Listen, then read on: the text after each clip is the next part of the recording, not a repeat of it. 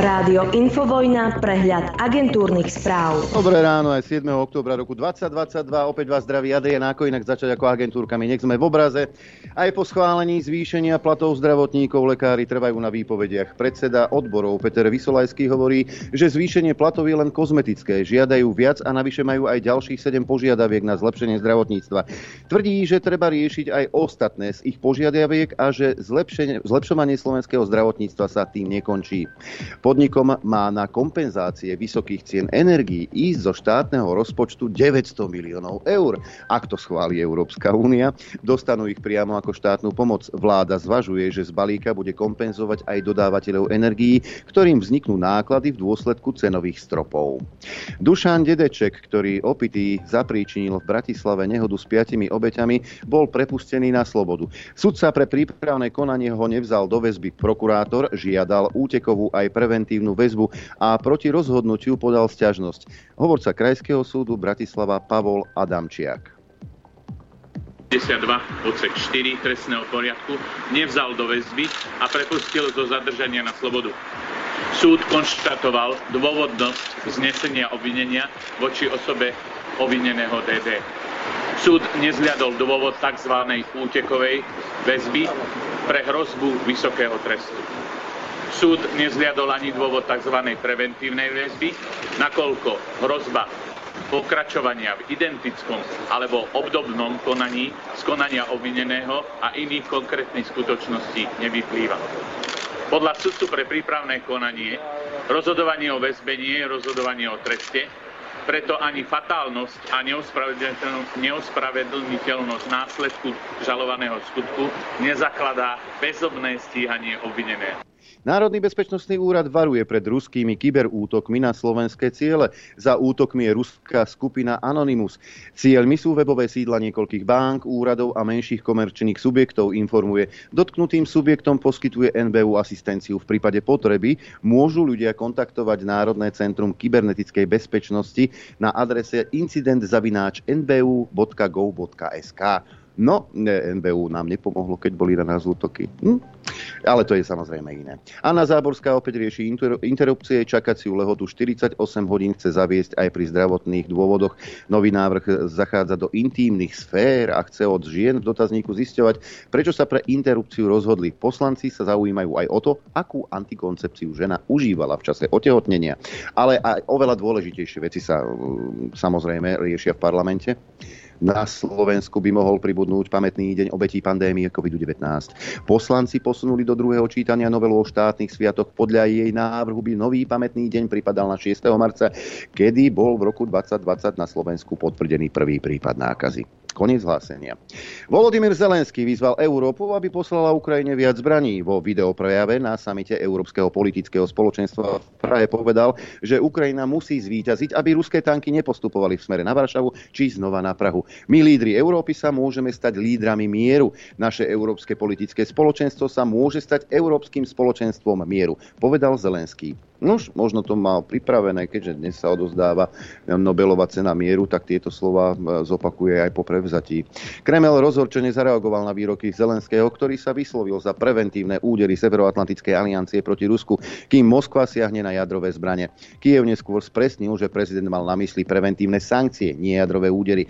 Čo by malo na to robiť? Odstrániť hrozbu, že Rusko použije jadrové zbranie, povedal Zelenský počas videokonferencie v nezávislom austrálskom expertnom strede hľadisku Lóvy inštitút. Zdôraznil, že nemožno čakať, kým Rusko zasadí jadrové údery a až potom na ne odpovedať. Severoatlantická aliancia podľa neho musí prehodnotiť svoj prístup. Putinov hovorca označil slova o preventívnych úderoch proti Rusku za výzvu na rozpútanie tretej svetovej vojny. Dimitri Peskov tiež tvrdil, že počínanie Kieva v skutočnosti riadia Spojené štáty a Británia a tak by za ne mali nie zodpovednosť, napísal denní komersant. Vyšetrovanie škôd v miestach úniku plynovodu Nord Stream 1 a 2 podľa švédskej tajnej policajnej polície posilnilo podozrenie zo sabotáže. Švédsko tento týždeň vyslalo na miesto ponorku podľa prokuratúry. Oblasť únikov už nie je uzavretá. Švédsko na mieste zabavilo bližšie nespresnený materiál, ktorý podrobí analýze. Švédske a dánske úrady vyšetrujú 4 úniku z plynovodu Nord Stream 1 a 2 vo švédskej a v dánskej výlučne ekonomickej zóne v Balskom mori. Európske štáty už skôr uviedli, že majú podozrenie na zámerné poškodenie plynovodov. Rusko obvinilo zo sabotáže Západ, konkrétne Spojené štáty americké. Washington akékoľvek zapojenie do incidentu odmietol. No, ale podľa ruskej diplomácie Moskva nemôže byť vylúčená z medzinárodnej medzinárodného vyšetrovania poškodení Nord Streamu 1 a 2. Hovorkyňa rezortu Maria Zacharovová kritizovala, že Dánsko odmieta spolupracovať s Ruskom na objasnení incidentov. Podľa Zacharovovej sa Rusko bude domáhať podielu na vyšetrení diverzných akcií. V stredu sa podpredseda ruskej vlády Alexander Novak stiažoval, že Dánsko nereaguje v tejto veci na ruské žiadosti. Ak nie je majiteľovi plynovodného potrubia dovolené podielať sa na vyšetrovaní, znamená to, že je čo skrývať, povedala Zacharová Zacharovová v narážke na to, že väčšinovým vlastníkom plynovodu je Gazprom. Polsko zvyšuje výstrahu pre energetickú infraštruktúru mimo jeho územia na druhý stupeň zo štyroch. Znamená to, že bezpečnostné služby musia byť obzvlášť ostražité a pripravené reagovať na prípadné teroristické hrozby. Z ukrajinských prístavov pri Čiernom mori vo štvrtok vyplávalo 11 lodí, so 178 tisíc tonami pšenice, kukurice, jačmeňa hrachu a slnečnicového oleja. Plávajú do Turecka, Rumúnska, Grécka a Izraela. V Maďarsku zriadili nový zbor pohraničnej stráže a prvých 500 ľudí už začalo svoju službu. Krajina ani tak nezvláda migračný tlak na maďarsko-srbskej hranici. Maďarská polícia má dlhodobo nedostatok kapacít, vraví analytik think tanku Rudolf Berkeš, podľa ktorého situáciu skomplikoval radikálne zvýšený tlak na východnú hranicu kvôli vojne na Ukrajine. Poďme na, aj na oddelenie šetrenia energií. Nemecku bude pri súčasnej spotrebe chýbať v zime plyn. Aktuálne bola vysoká zrejme aj pre pomerne chladný september september. Šéf regulačného úradu Klaus Müller zdôraznil, že krajina musí v súkromnom, obchodnom a priemyselnom sektore dosiahnuť aspoň 20-percentnú úsporu. V reakcii na obmedzenie dodávok plynu z Ruska v súvislosti s vojnou na Ukrajine vyzvali nemeckí politici, predstavitelia občanov, aby šetrili energiami. No a šetriť sa bude aj vo Francúzsku. Francúzska premiérka Borneová vyzvala obyvateľov k energetickej striedmosti. Podľa nej je nevyhnutná pre vojnu na Ukrajine a rozhodnutie Ruska používať dodávky energii ako prostriedok vydierania. Úspory podľa nej umožnia prežiť zimu bez obmedzenia dodávok. No a ešte jedna zaujímavosť, zdá sa, že bude veselo na ostrovoch. Britská centrálna banka tvrdí, že mnohým penzijným fondom zostávali len hodiny do krachu, keď sa minulý týždeň rozhodla intervenovať na trhu s dlhodobými štátnymi dlhopismi. Bank of England to uviedla v správe k britským zákonodárcom. Predpoveď počasia. Áno, už tradične sa pozrieme aj na mapku Slovenského hydrometeorologického ústavu. E, na východe hmla, konkrétne v Prešove, ale aj v Tisinci, takisto v Kamenici nad Cirochou, teploty Prešov 12, 9 e, Tisinec, 8 Kamenica nad Cirochou, 14 stupňov v Trebišove a v Košiciach, 11 v Poprade, takisto v Telgarte, ale aj v Rožňave, 10 stupňov Celzia hlási Lučenec, na Chopku takisto hmla a aj na Sliači, na Chopku 4 stupne Celzia, Sliači 9,5 stupňa, na severe pod mrakom Žilina 10 stupňov 11 Liesek, Prievidza 12 stupňov a slnečno, Žiar nad 10, ale aj v Dudinciach, 11 v Urbanome, 13 v Nitre, 11 stupňov Celzia. Hlásia Piešťany, ale aj Trenčín, 14 v Senici, 15 v Kuchyni a 14 v Bratislave. No a predpoveď na dnes znie zhruba takto. Ehm, takto. Á, už to vidím. Aha. Jasno až polojasno. Z počiatku na východe miestami zväčšená oblačnosť, v dopoludnejších hodinách lokálne hmla alebo zamračená nízkou oblačnosťou, čo sa stále deje. A bude teplo. Najvyššia denná teplota 18 až 23 stupňov, teplota na horách vo výške 1500 metrov okolo 12. Fúkať bude slabý, na západe postupne juhovýchodný až južný vietor do 20 km za hodinu.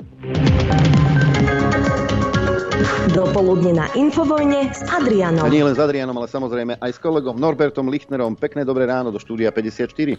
Fuj, takto skoro som ešte nebol v relácii. Dobré ráno prajem každému. Vzhľadom k tomu, že veci sa dejú a máme, máme plno veci, ktoré treba pokryť, tak trošku dnes dramaturgia bude zmenená. A Adrian Koš má... za, áno, má áno zasadla poste. redakčná rada, lebo, lebo že vraj my nemáme e, redakčné rady a preto sme nedôveryhodní, ale my máme. máme redakčnú radu. E, redakčná rada zasadla a prekopala program. A vzhľadom na to, že dnes o 11. hodine je hlasovanie, také jedno celkom zaujímavé, tak sme sa rozhodli, že náš host bude prepustený. Dúfam, že nie o Matovičovi, lebo... Nie, no, vám to vysvetlí, že aké hlasovanie je. Hostom je pán Taraba, nech sa páči, poslanec Národnej rady. Predseda. Dobré ráno vám prajem. Dobré ráno, veľká vďaka za pozvanie. Pán Taraba, A ďakujem aj to, že, že ste nám vyšli v ústrety, lebo naozaj o 11. hlasujeme o veci, e, ktorá má veľkú šancu prejsť. My sme s Robertom Ficom spolu zvolali schôdzu k téme jednoducho zneužívania e, e, orgánov činných trestnom konaní a ohrozenia právneho štátu. No a keďže koalícia si myslela, že to neprejde, ale vzhľadom na to, že sú nové pomery v parlamente, tak tá schôdza prešla, otvorila sa a je tu jednoducho veľká šanca, že ten dokument bude prijatý alebo môže byť prijatý, no a práve preto nechcem chýbať na to hlasovanie, aby náhodou ten hlas nechýbal. Dobre, pán Traba, uh, začneme úplne ľahko teraz, tak aby sme, viete, len tak... tak, tak Zahrievacie kolo. Zahrievacie kolo. Téma uh, tejto časti relácie, prečo som podržal Matoviča. Moja otázka je, prečo ste podržali Matoviča? tá, tá otázka, presne takto ju kladú tí, ktorí e, sa tvária, že nevedia, o čom to hlasovanie bolo, e, pretože pán e, Sulík to povedal veľmi jasne po tom hlasovaní, že to bol posledný jeho pokus, ktorým sa chcel vrátiť do vlády. Takže klas túto otázku pred tým hlasovaním ešte sa dá, ale už po tom hlasovaní sa veľmi ťažko dá.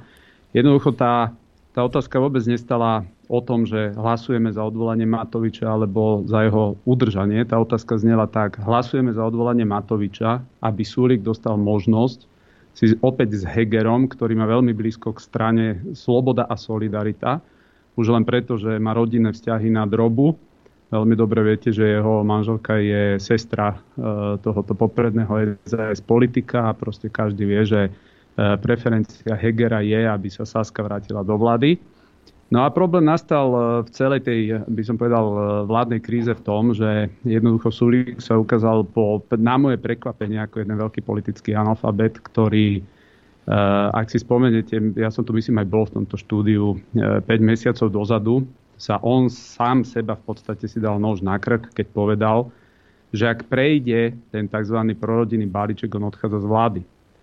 A každý vedel, že ten prorodinný balíček vo svojej podstate je nevykonateľný, pretože tam bolo treba zmeniť ďalších 8 zákonov. To znamená, že keď postavíte otázku, že ak prejde nejaký zákon, tak tá vláda sa rozpadne a ja odchádzam z vlády, tak bolo psojou povinnosťou celej opozície pomôcť to, tej vláde, aby stratila ústavnú väčšinu. A to je v podstate po, úplná podstata veci, že Súlik pred 5 mesiacmi vyhlasil niečo, z čoho nevedel cúvnuť. No a ja som zobral vtedy na seba tú zodpovednosť aj napriek tomu, že niektorí si mysleli, že na mojom chrbte budú orať a urobia v podstate si PR na tom, že Taraba zahlasoval za zákon, ktorý pomôže práve naopak tej vláde zostať e, pokope. Pamätáte si na tie výkriky od Mazureka a podobne.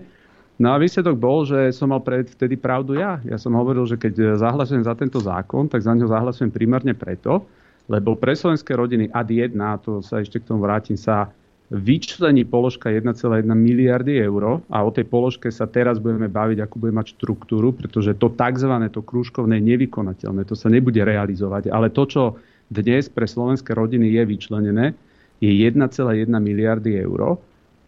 A týchto 1,1 miliardy eur budúci rok vyzerá to, že v podobe jednoducho hotovostných platieb, žiadne krúžky a podobne v hotovostných platbách, ak prejde ešte novelizácia teraz o 2 alebo 3 týždne, pôjdu na každé jedno dieťa do slovenských rodín, čo sa v podstate dotkne 3,4 milióna e, domácností. No a vtedy ale tá otázka stala úplne takto jednoducho. Pomôžeme alebo nepomôžeme tomu, aby tá vláda strátila ústavnú väčšinu.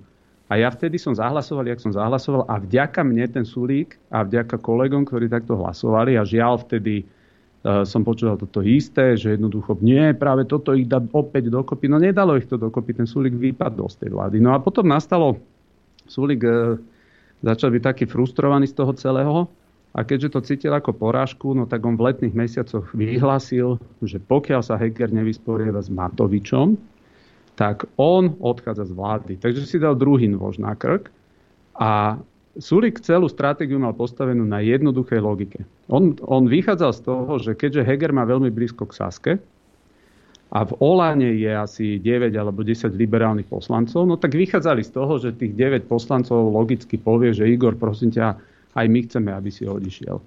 No lenže to, čo nikto s ničím nerátal, že Igor Matovič, keďže marketer je, aký je, tak e, v letných mesiacoch zmenil komunikáciu a on voči vlastným poslancom začal rozprávať, že už nebude robiť kandidátku tak, že tí poslanci, ak doteraz vždy museli ísť na koniec kandidátky, ktorí chcú kandidovať znova. Ale tí, ktorí sú mu teda takí oddaní, lojálni, pretože on oceňuje to, že sú pri ňom, lebo aj keď je nepopulárny, tak on im povedal, že on už túto kandidátku, ktorá bude, bude robiť naopak a tí poslanci môžu ísť na hornú časť kandidátky. Takže zrazu sa otvorila vízia ľuďom, čo nevedia mať tisíc krúžkov a v živote by sa nikam neprekrúžkovali, tak zrazu v letných mesiacoch sa títo ľudia dozvedeli, že však moment, my máme vlastne šancu sa tam dostať opäť. No a nebolo toho, kto by Matovičovi vedel vtedy povedať, že vieš čo, Igor, mal by si z tej funkcie ty odísť. No a na tomto celom sa to Sulikovi zaseklo.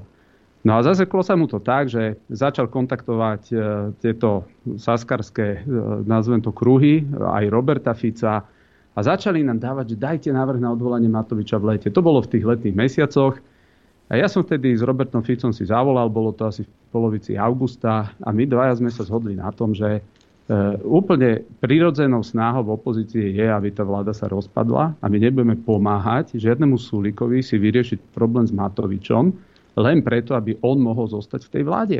Takže my v letných mesiacoch sme dali už to známe stanovisko, Robert Fico to tlmočil, že my nie sme malé deti, aby sme pomáhali Sulikovi sa vrátiť do vlády.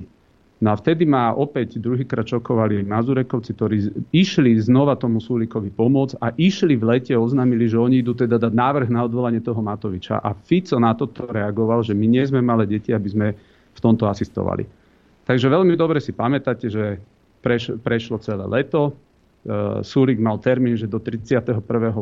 sa musí teda Heger vysporiadať s tým Matovičom, lebo on odíde z vlády. No a keďže my sme s Ficom odmietli behom leta im robiť užitočných idiotov, tak nastal 31.8. na ten Sulík. Ste, ak si to spomínate, došlo 31.8.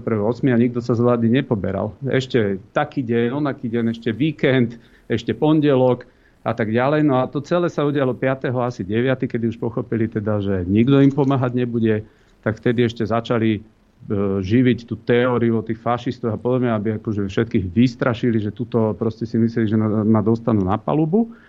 No a výsledok e, bol ten potom, aký bol, že jednoducho oni prišli s nápadom, že ideme teda odvolať Igora Matoviča, keď sa nič nezmenilo. On stále rozprával prvú vetu, čo povedal Sulík, keď odišiel z vlády, prvú vetu na prvej tlačovej konferencie. Ja sa pokúšim teraz odvolať Matoviča spolu s opozíciou a následne si sadneme k tomu, aby sme sa dostali do vlády. To bola jeho pr- prvá tlačová konferencia. Kolíková povedala, že ona verí, že sa vráti, že idú odvolať Matoviča. Takže to takto nastalo. No a poviem ešte teda, aby toto je len taká, teraz hovorím media res, aj potom akože to môžem povedať šťavnetejšie.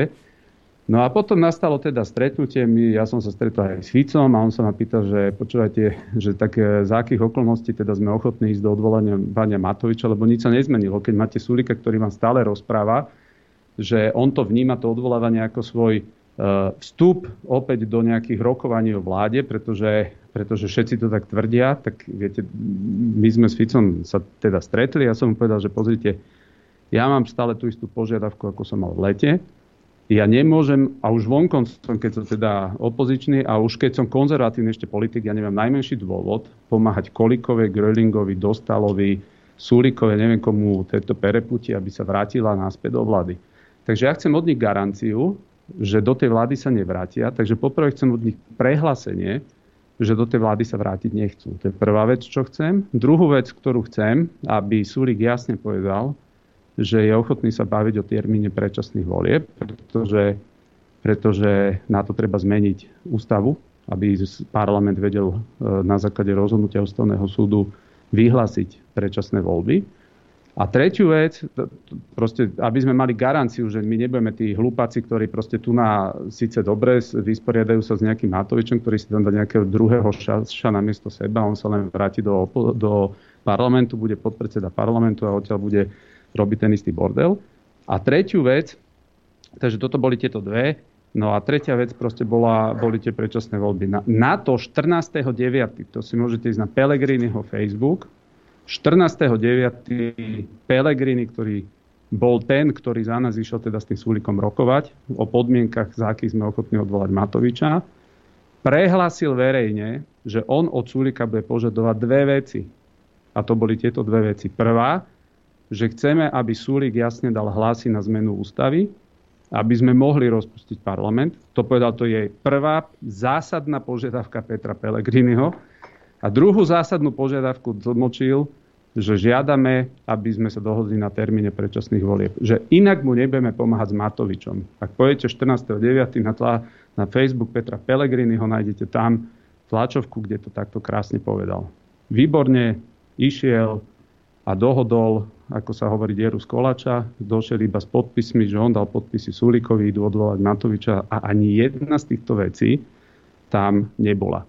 No a následne ste mohli vidieť, e, Smer na to nereagoval veľmi dlho, oni si zvolali schôdzu a ja som povedal, chlapci, mňa vy do kúta tlačiť nebudete. Teraz ak si myslíte, že vy ste si tu e, dohodli nejakú službičku liberálnu v rámci koalície hlas SAS a moje tri hlasy, ktoré viete, že sú kľúčové na to, aby ste si tam teda e, vrátili túto sasku, tak s tými rátať nemôžete, ak mi nesplníte tieto podmienky. No a to bolo celé. E, videli ste teraz, že keď prebiehala tá schôdza, Smer tam v podstate odmietol vystupovať, pretože môžem povedať, že tí mali v tom úplne jasno, že sme boli svojím spôsobom podvedení. Ja v tejto veci od leta som v ničom žiaden názor nezmenil. Takže hovorím ešte raz, toto nebolo hlasovanie len o Matovičovi, toto bolo hlasovanie o Matovičovi, aby Súlik si mohol opäť sadnúť za stôl. Dobre. A prvú vec, čo povedal, prvú vec, čo on povedal po, tej, po tom hlasovaní, dnešným dňom končíme naše snahy o návratenie do vlády, čím pádom úplne podporil túto verziu. Po druhé povedal, sme ochotní sa ísť teda baviť o predčasných voľbách. Výborná vec. To je, myslím si, že toto prvýkrát teda sme sa do, posunuli správnym smerom, čo mu prispelo teda to hlasovanie. A tretia vec, ktorá je ale presne, e, lebo som tu počúval, a vy tomu veríte, že by sa vrátili, ale ja hovorím, ja sa bavím o faktoch, ja sa nebavím voči Súlikovi o viere. Keď Súlik raz rozpráva, on to rozpráva, Kolikova to rozpráva, jak ja musím byť naivný, alebo jak ja musím e, trpieť nejakým obdivom voči týmto ľuďom, že by som povedal, že ale oni to myslia nejak inak. A jednu vec vám chcem, aby ste si všimli. Sulik rozpráva, že teda on je ochotný sa baviť o predčasných voľbách. Ako som už povedal, na to je potrebné zmeniť ústavu, lebo to je rozhodnutie ústavného súdu. Ja mám na rokovaní parlamentu zákon, ktorý rieši zmenu ústavy. My na ten zákon v druhom kole potrebujeme hlasy SAS pretože potrebujete, to je ústavný zákon a na neho potrebujete 90 hlasov. A Sulík, ktorý teda verejne prislúbil, že on to podporí pred tým hlasovaním Matovičovi, viete, ako hlasoval teraz, keď sa o tom hlasovalo, sa zdržal. A prešlo to úplne náhodou jedným hlasom. Keby tento zákon nebol prešiel 3 e, alebo 4 dní dozadu, tak my sa nevieme ani len ani len baviť o tých predčasných voľbách. A toto je realita. To znamená, ten človek oklamal normálne, že všetkých do radu a poprel všetky tie vyhlásenia, ktoré mal. Takže ja som voči týmto ľuďom extrémne opatrný a pokiaľ ide, hovorím ešte raz, ja si myslím, že sa obrovská vec podarila, že takto pred 5 mesiacmi sme boli konfrontovaní s jednou arogantnou vládou, ktorá tu príjmala protiprávne, však aj vás pozatvárali, rozhodnutia. Ešte nie, no ale... No, ale, no myslím, ako, pardon, ako rádio. ale oni to príjmali, dámy a pani, spolu. Ja chápem dneska Súlika, že Súlik by chcel povedať, že viete, to on, to on. Tu neexistuje zákon a môžeme ísť teraz do radu, ktorý oni neschválili spolu. A je úplne absurdné, že napríklad mňa, ktorého dva mesiace odmietali púšťať do parlamentu, lebo som bol jediný poslanec Národnej rady, ktorý im odmietol ukázať modrý papierik, a som presvedčený, že všetky hlasovania parlamentu počas tých dvoch mesiacov, čo, čo mňa tam bránili mi tam vstúpiť, sú nelegitímne. A oni teraz sa postavia a povedia, že vlastne oni s tým nič nemajú. Však všetky tieto zákony tam dávala Kolikova. Kolikova prišla so skráteným e, konaním ohľadom zmeny ústavy. My sme jediná republika na svete, ktorá v núdzovom stave menila ústavu v skrátenom konaní, že ráno to tam dala a večer to platilo. Pelegrini odsúhlasil s Matovičom očkovanie dôchodcov ako podmienku na to, že môžu dostať sociálnu dávku. A teraz títo ľudia povedia, že, že oni s tým nič, však toto tu, na toto my nemôžeme zabudnúť. A teraz niekto mne povie, že ja im mám veriť, oni to myslia nejak inak. No, keď to myslia tak, jak to teda e, nie tak e, by nemali absolútny problém, aby sa správali tak, že tie hlasy na tieto veci dajú, ktoré som hovoril. No, dobre, podľa toho, čo hovoríte, tak toto je v kontradikcii s tým, uh, s tým čo sa hovorí, že Sulík ušiel stadial, lebo sa bál zodpovednosti za to, čo vlastne ne, nerobil, čo sa týka energetiky. Takže vy tvrdíte, že on sa chcel vrátiť. V každom prípade. Hej. Ja úplne tvrdím, že sa chcel vrátiť, že pozrite sa uh, takto. On uh, zase není blbý a vie, aké sú čísla. E, Európska únia im teraz, e, vzhľadom na to, že Remišova nevie čerpať eurofondy, ktoré mali prepadnúť. To nie je jediná vec, ktorú nevie. Tak, a tomu neverím. Tak, tak zrazu, zrazu sa vytešujú, že oni zachránili 1,5 miliardy eur, že ich idú rozdať na kompenzáciu elektrickej e, teda firmám. Sami ste to tu teraz čítali, že 900 miliónov má ísť na to. Ale viete, čo je problém? Ja som, ja som proti týmto kompenzáciám z jedného dôvodu, lebo kompenzácie znamenajú, že oni budú rozhodovať, kto dostane, kto nedostane. Jedni dostanú, druhí nedostanú. A preto ja hovorím, a to je neskutočné podobie. Do, dobrá šanca, ako sa zbaviť biznis, konkurencie. Čak. Áno, áno, presne to ste veľmi dobre povedali. Veľ, veľmi dobre ste to povedali. A preto ja od leta hovorím, jediná cesta na vyriešenie tejto aj energetickej kríze, ktorú ja som presvedčený, že Súlik nás chval tak manažoval, aby nás dotiahol do stavu nejakej časovej núdze, aby sme potom boli nutení prijať už čokoľvek a nerozmýšľali, pretože dnes, napríklad aj keď sa vrátim e, k tej najväčšej výdobytku, ktorý, ktorý bol schválený, e, je tá recyklácia plastových fliaž. Keď sa ja teraz pýtam poslancov a chodím za nimi, že počúvajte, vy kde ste mali rozum, že sa toto schválilo? Kde ste vy došli na to, že tu nejaká neziskovka má mega, že my platíme neziskovke peniaze a návratnosť je iba 20% tých fliaž a ten zbytok na tej neziskovke zostáva. Že ak ste vy toto... A viete, ak to išlo?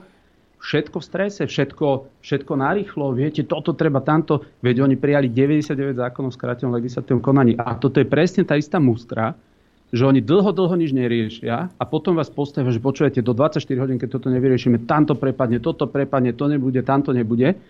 No a teraz zrazu samozrejme, že 1,5 miliardy, Matovič hovorí o 5, ja si myslím, že to bude len 1,5 miliardy eur, zrazu bude na individuálne kompenzácie pre že o tom bude rozhodovať možno jeden človek. Tento to dostane, tento to nedostane, táto firma dostane, táto nedostane, táto je moc drahá, tá není, tá je na východe, tá je na západe. No nie je skutočné niečo. Takže, takže teraz e, pozrite sa, postoj je úplne jednoduchý a jednoznačný. Ak oni chcú ja som im ponúkol, včera som bol s Ficom, ja som im ponúkol, poďme odvolávať vládu. Fico mi hovorí, tak som to pochopil, že so Súlikom už mal stretnutie a že Súlik nechce ísť do toho. Že on nechce teraz hlásiť napad vlády, že sa baviť o predčasných voľbách. A práve preto som natočil včera to video, lebo ma to vytočilo, že jak on môže rozprávať o predčasných voľbách, keď nechce podporiť návrh zákona, ktorý tie predčasné voľby umožňuje. Takže, takže toto je, ten človek podľa mňa nevie, čo úplne chce, ale o to väčšmi, ja som opatrný, aby som takýmto ľuďom ja dával bianko, biankošek, že viete, čo tu máte, čo vy chcete, tuto vám dobre, viete, tu narátame, to musia určite ísť, lebo tomu dáme príbeh, zaobalíme to. Pamätáte si, niekedy chodili také maily, že, že zdedili ste, neviem, 10 miliónov niekde v Afrike. To no. mi chodí denne. Chodí vám to denne. No, no, no. A, stá... a z Ruska nič. A stačí, a stačí, keď pošlete 5000 eur tomu advokátovi a on vám to pošle. Hej. A kto nepochopí, že to nie je o tom, aby ste dostali 10 miliónov, ale aby ste vy zaplatili 5000, tak presne ak cez kopírak bolo toto odvolávanie Matoviča.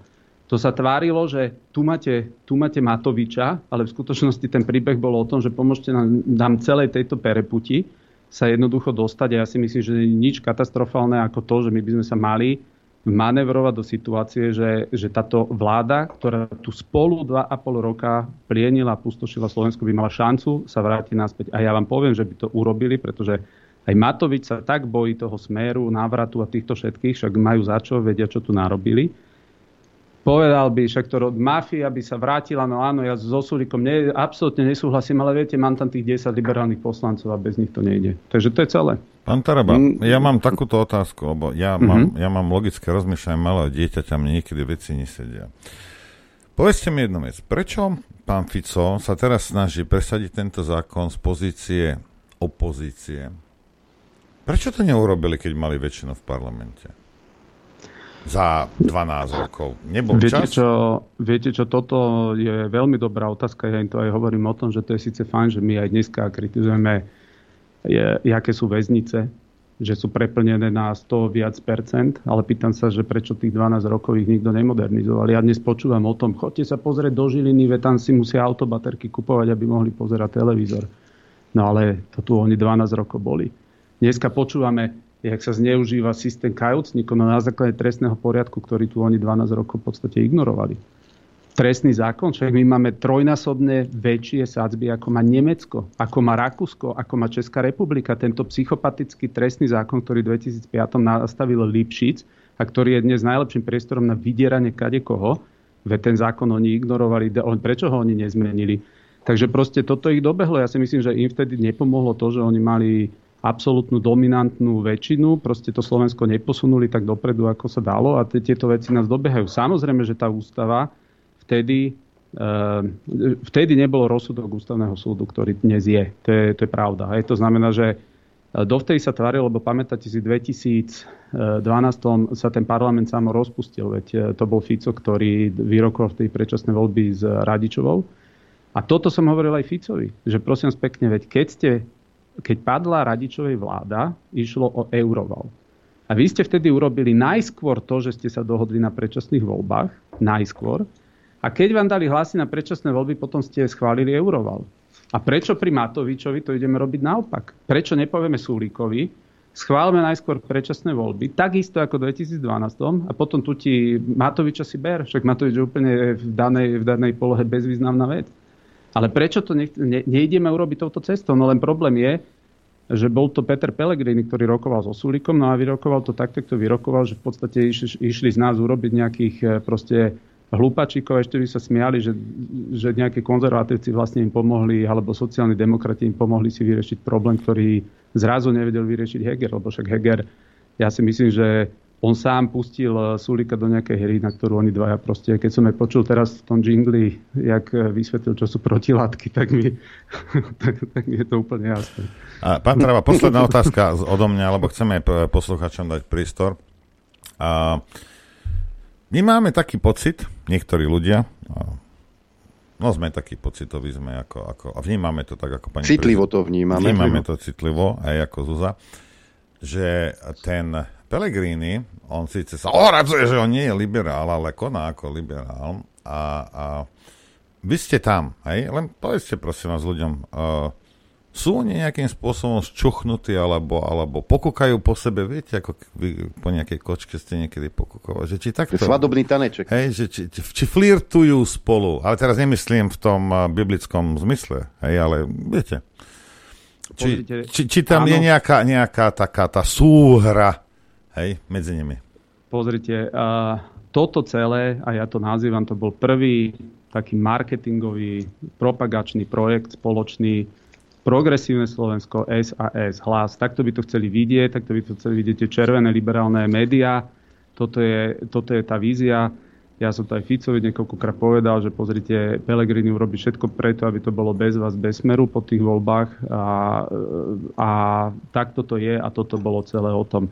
Ja sa vás pýtam, prečo ten Pelegrini nešiel za Ficom pre hlasy na odvolanie Matoviča? Prečo sa Smer nemohol pod to podpísať? Prečo išiel do toho s nejakou sáskou a progresívnym Slovenskom a spolu?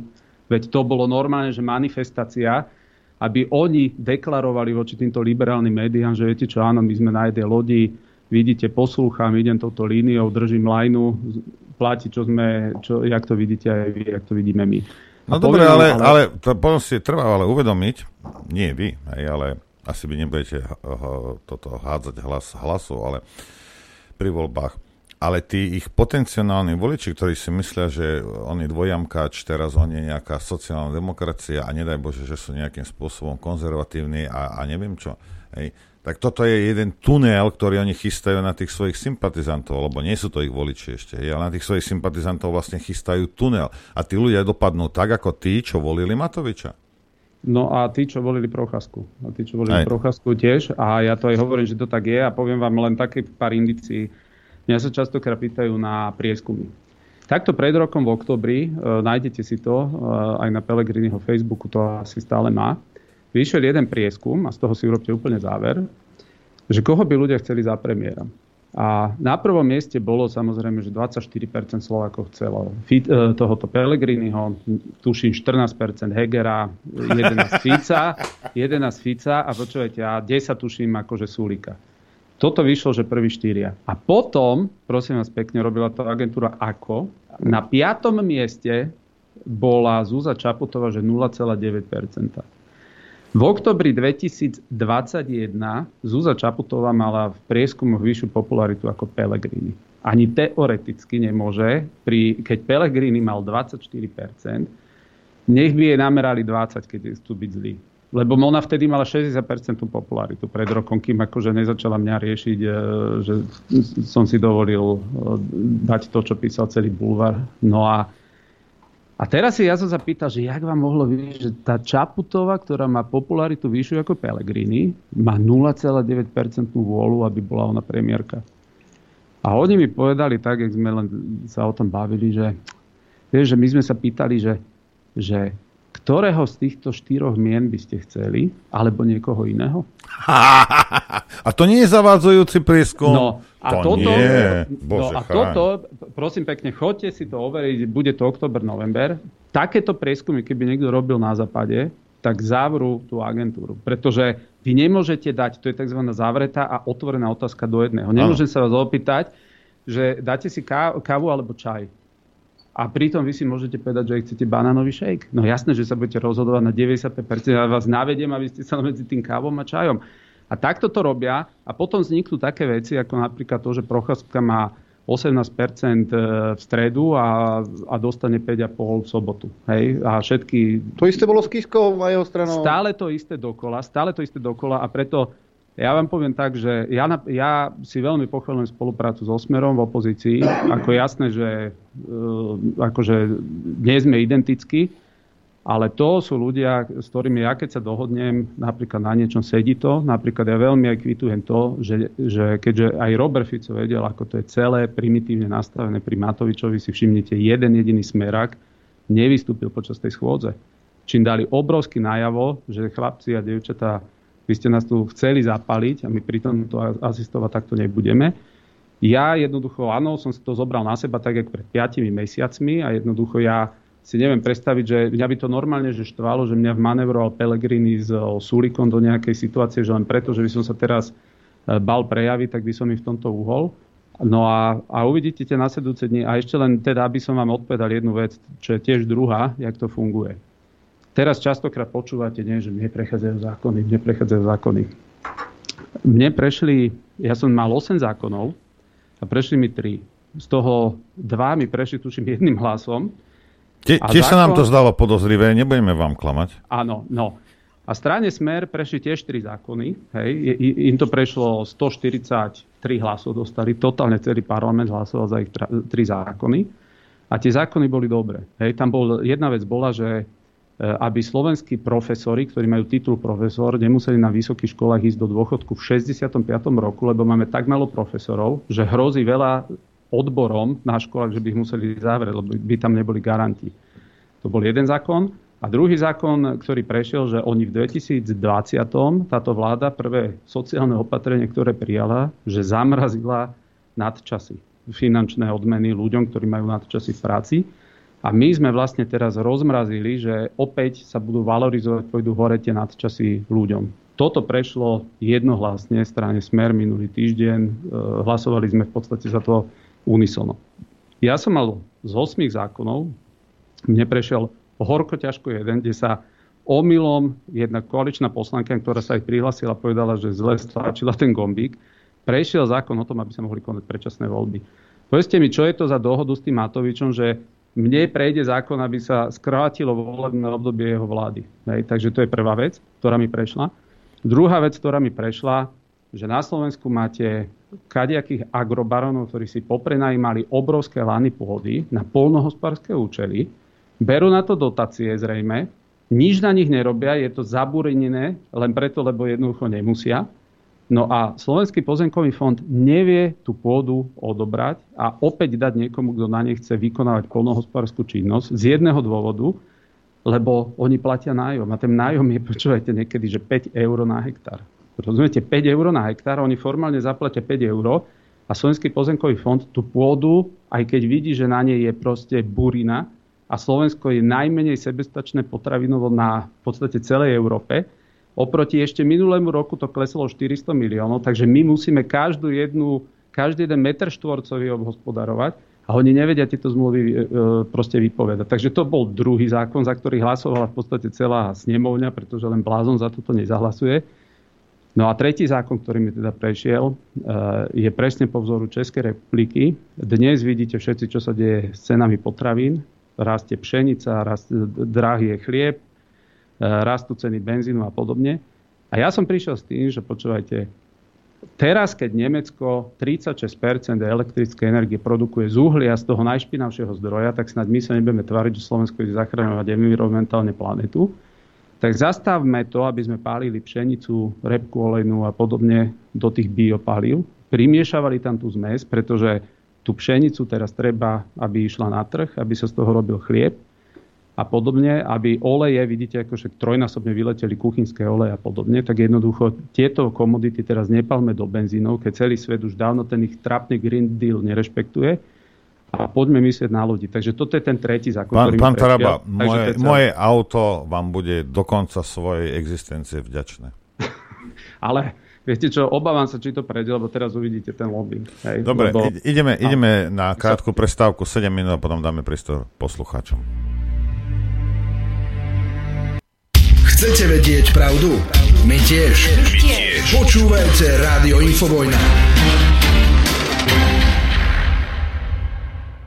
Tak, vítajte naspäť a sa mi zdá, že Adriana si tam nie je ešte. Pán Taraba. Je? Si tam? Lebo iba jasne, pána jasne. Tarabu vidím. Ja, no, čak, to je hlavný host, na neho pôjdu otázky. Bože, na výhovor, kedy si úplne perfektný. Ale než, než ja, ja som skrátil, teda o jednu pesničku som dal menej, lebo chcem pánovi Arabovi niečo pustiť, hej, a keby nám k tomu niečo povedal. Pán Taraba, a neviem, či viete, čo je crème de la crème, ale poviem vám recept, ako sa robí, hej. Zoberiete niečo zákerné a niečo tupé. To tupé je najlepšie, keď z komárna si to zadovážite a uložíte to do jednej miestnosti. Chcem, aby ste sa vyjadrili mi k tomuto, čo, čo títo dvaja tuto rozprávajú. Títo. No veď, uvidíte. Aj v prípade Kufovcov ide tiež o bytku, ale trochu vážnejšiu ako v prípade dvoch poslankyň. Tie výpovede tých farmárov, ktorí mali byť zbytí, sú miestami až dosť strašidelné. Ako sa tento prípad vyvíja a prečo ho nevyšetruje NAKA? Nemám konkrétnosti o tomto prípade. Nie je to na Národnej kriminálnej agentúre, ak sa nemýlim. Vyšetrujú to na okresnej úrovni a NAKA sa nerozhodla tak, že tento prípad si zoberie do svojej výberovky. A, tak vedie sa tam trestné stíhanie, predpokladám, že sa tam no. robia procesné úkony, ale nerád by som sa k tomu vyjadroval, ale nemám k tomu detaily. Nie je to prípad pre NAKU? Tak to nech posúdia, posúdi vedenie Národnej kriminálnej agentúry a prípadne vyšetrovateľia, či tam sú naplnené dôvody na to, aby uplatnili výberovku. Ak ju doteraz neuplatnili, tak predpokladám, že tam nevideli dôvody na to, aby ju uplatnili. Ani jeden z týchto stíhaných poslancov ne... No, Toľko iba, a toľko iba k tomu. Zlé jazyky tvrdia, pán Taraba, že uh, toto by mohol byť jeden z dôvodov, uh, že hlasovali ako hlasovali, že Oľano ich drží za niečo. Uh, pamätáte si pred, keď to uh, tá Čaputová bola pred rokom? A pred rokom uh, celé Slovensko počulo zo policajných zdrojov a z policajnej facebookovej stránky, že, že môj status máme, už to nepoviem, máme asi novú top modelku, splňa všetky znaky detskej šikany. To nepovedal nejaký Joško na ulici, to povedala na Facebooku Polícia Slovenskej republiky. A ja som vtedy povedal, že viete čo, to, toto je moja šikana. Toto je moja šikana, že tu si niekto dovolí mňa obviniť z trestného činu detskej šikany. Prebrali to všetky médiá. Rozumiete? A volali mi minulý týždeň eh, z hospodárských novín, že v akom stave moje, moje obvinenie či stíhanie. Ja som povedal, počúvajte, ani jedenkrát si nedovolil niekto mi zavolať z policie za celý ten rok. A viete prečo? Lebo oni veľmi dobre vedeli, že to je žiaden trestný čin tam nie je. A napriek tomu si tu dovolil niekto zneužiť svoje právomoci, že sa zahral na detektíva Kolomba, aby ma očiernil a okýdal. A to si dovolili vtedy voči mne, dovolia si to úplne voči každému. Pokiaľ ide o prípad týchto akože kúfovcov, tak môžem povedať, ja som si pozrel akože ten uh, vyšetrovací spis a považujem to za jeden uh, z najväčších blamáží, aké asi oni vyprodukovali zatiaľ. Eh, mali tam spomenuté, že sa malo, a teraz normálne si zoberte výpoveď, tam došiel nejaký, eh, pozrite, tam sa na východe proste sporia o to, že vraj nejaká pani tam obrába pozemky, na ktoré ona nemá žiaden vzťah, akože zmluvný, alebo, alebo teda zmluvný má, ale oni ho popierajú, že by bol existujúci. A to sa týka v podstate toho chotaru. A teraz si zoberte, že došiel nejaký jej, tuším, zamestnanec je to, a povedal, že odišiel, neviem, nejakým lesom Takže o, on sám a oproti nemu mali straja kufovci a mali mu teda akože povedať, že ho zbijú či čo a podobne. On došiel, spísali akože tento, že sa to udialo, tvrdenie jedného proti trom a došlo tam normálne k vyhodeniu akože trestného tohoto stíhania. No a problém nastal ten, že keď e, teda Kufovci nešli vypovedať, tak potom, keď boli obvinení, tak e, logicky musíte ísť druhýkrát. A vtedy vysvetlo, že v ten deň, kedy sa to malo udiať, tak jednoducho, a však Filip z toho nahral video, tak Filip bol v Bratislave. On má potvrdenie, že on bol fyzicky v Bratislave, bol tuto na Dunaji, chytali ryby, má na to svetko, má na to zápisy v tom, v tom rybárskom, lístku. rybárskom lístku. A Štefan Kufa bol, myslím, e, e, neviem, či vo Švečarsku alebo v Nemecku na Krstinách, bol tam celý týždeň. On tu nebol. Samozrejme, že oni to dali e, teraz e, na tento, na preverenie nadriadenie prokurátorovi. No a zoberte si, že toto je niekoľko, ja neviem, mesiacov stará vec. Úplne vám môžem povedať, že e, nikoho z kufovcov toto, e, jak by som to povedal, ne, ne, nezvyšuje im to ani tlak, ani nervozitu. A oni prišli s príbehom, ktorý je, že poslanci kúfovci sa niekde byli. Nie? to je základný odkaz. Poslanci kúfovci sa niekde byli Poslanci Kúfovci sa absolútne nikdy nebili na žiadnom ani videu. No počkajte, ale pani Tódová, veď ste ju počuli pani Tódovú, že hovorila áno. a že to bolo horšie ako tie dve, čo sa Ho... pobili. No, a snáď by teraz... pani Tódová nekla, neklamala, alebo myslíte, no a... že áno? No a teraz oni mne volali, napríklad z Aktualita sa ma pýtali, čo na to hovorím. Nie? Ja hovorím, viete čo, tak keď ste taký e, právne čistý, tak ja sa vás pýtam, odkiaľ máte ten spis. Keď teda sa bavíme, že zás vám to pristalo len tak, vám na stole, prečo to nepristáva iným furt na stole? Stále to vám pristáva tieto veci na stole. A dali nadpis o Kúfovcoch začal útočiť aj Taraba. začal útočiť už aj Taraba. No a Takže príbeh je taký, že práve, že keď sa rozhodovalo o tom, že či my tie hlasy prihodíme k tomu Súlikovi, alebo neprihodíme, tak zrazu po mesiacoch sa tu na stole objavila nejaká no vec, z ktorej môžem povedať, že že nikto z nich žiadnu hlavu v boli nemá a opakujem ešte raz. Na tom videu, áno, tam je, tam je bitka, ktorú, e, ktorá sa mala reali- e, uskutočniť niekde v nejakom polnohospodárskom družstve, či čo, alebo v tom u tých, u tých e, farmárov, ktorá Kúfovci hovoria, že je e, vystrihnutá si z polky a nie je tam daná tá prvá časť, kde by bolo vidieť, že kto koho napadol a kto sa bráni. Ale tam neboli poslanci, tam nebol Štefan, tam nebol Filip, tam, tam boli v podstate, on má, Štefan má siedmých synov, tuším, a tam boli tí, ktorí práve majú tu ten spor nejaký polnohospodársky, akože v tej lokalite. To znamená, celé toto bol najkrajší prí, projekt proste manipulácie, e, tak, jak je to v podstate podsunuté. Takže jediné, čo tomu môžem povedať, že, že myslím si, že práve na základe tohoto Kúfovci tiež vidia, ako tu fungujú vyšetrovacie orgány a môžem vám povedať, že Kúfovci sú tí, ktorí aj chodia, aj sme boli svícom, že poďme odvolávať Mikulca. Takže môžem vás uistiť, že tu nikto nikoho za takéto veci e, nedrží. E, nechcem to povedať ani tak ľudové, ak sa to hovorí, ale e, práve naopak. My sme sa aj podpísali po túto schôdzu, my sme ju iniciovali. Mimochodom, ja som sa podpísal pod to, aby bol odvolávaný Mikulec, e, koľko to bolo, 4 týždne dozadu. A my sa opäť, e, aj Kufovci sa po to podpísali, opäť sa podpíšeme, keď teraz e, táto schôdza zbehne a nebude mať žiaden nejaký výsledok, no tak opäť pôjdeme s hľadom už aj na to, že každý musí vidieť, že Slovensko dnes ako keby nebolo v Schengene, to je aká hamba, že my musíme čakať na hraničných prechodoch s Českou republikou a z Rakúskou, lebo Mikulec nezvláda ani, okrem toho, že nezvláda nič, tak už nezvláda ani túto migračnú krízu. Takže my v tejto veci môžeme úplne jasne povedať, že, že my budeme vždy hlasovať za odvolanie Mikulca, aj to budeme iniciovať.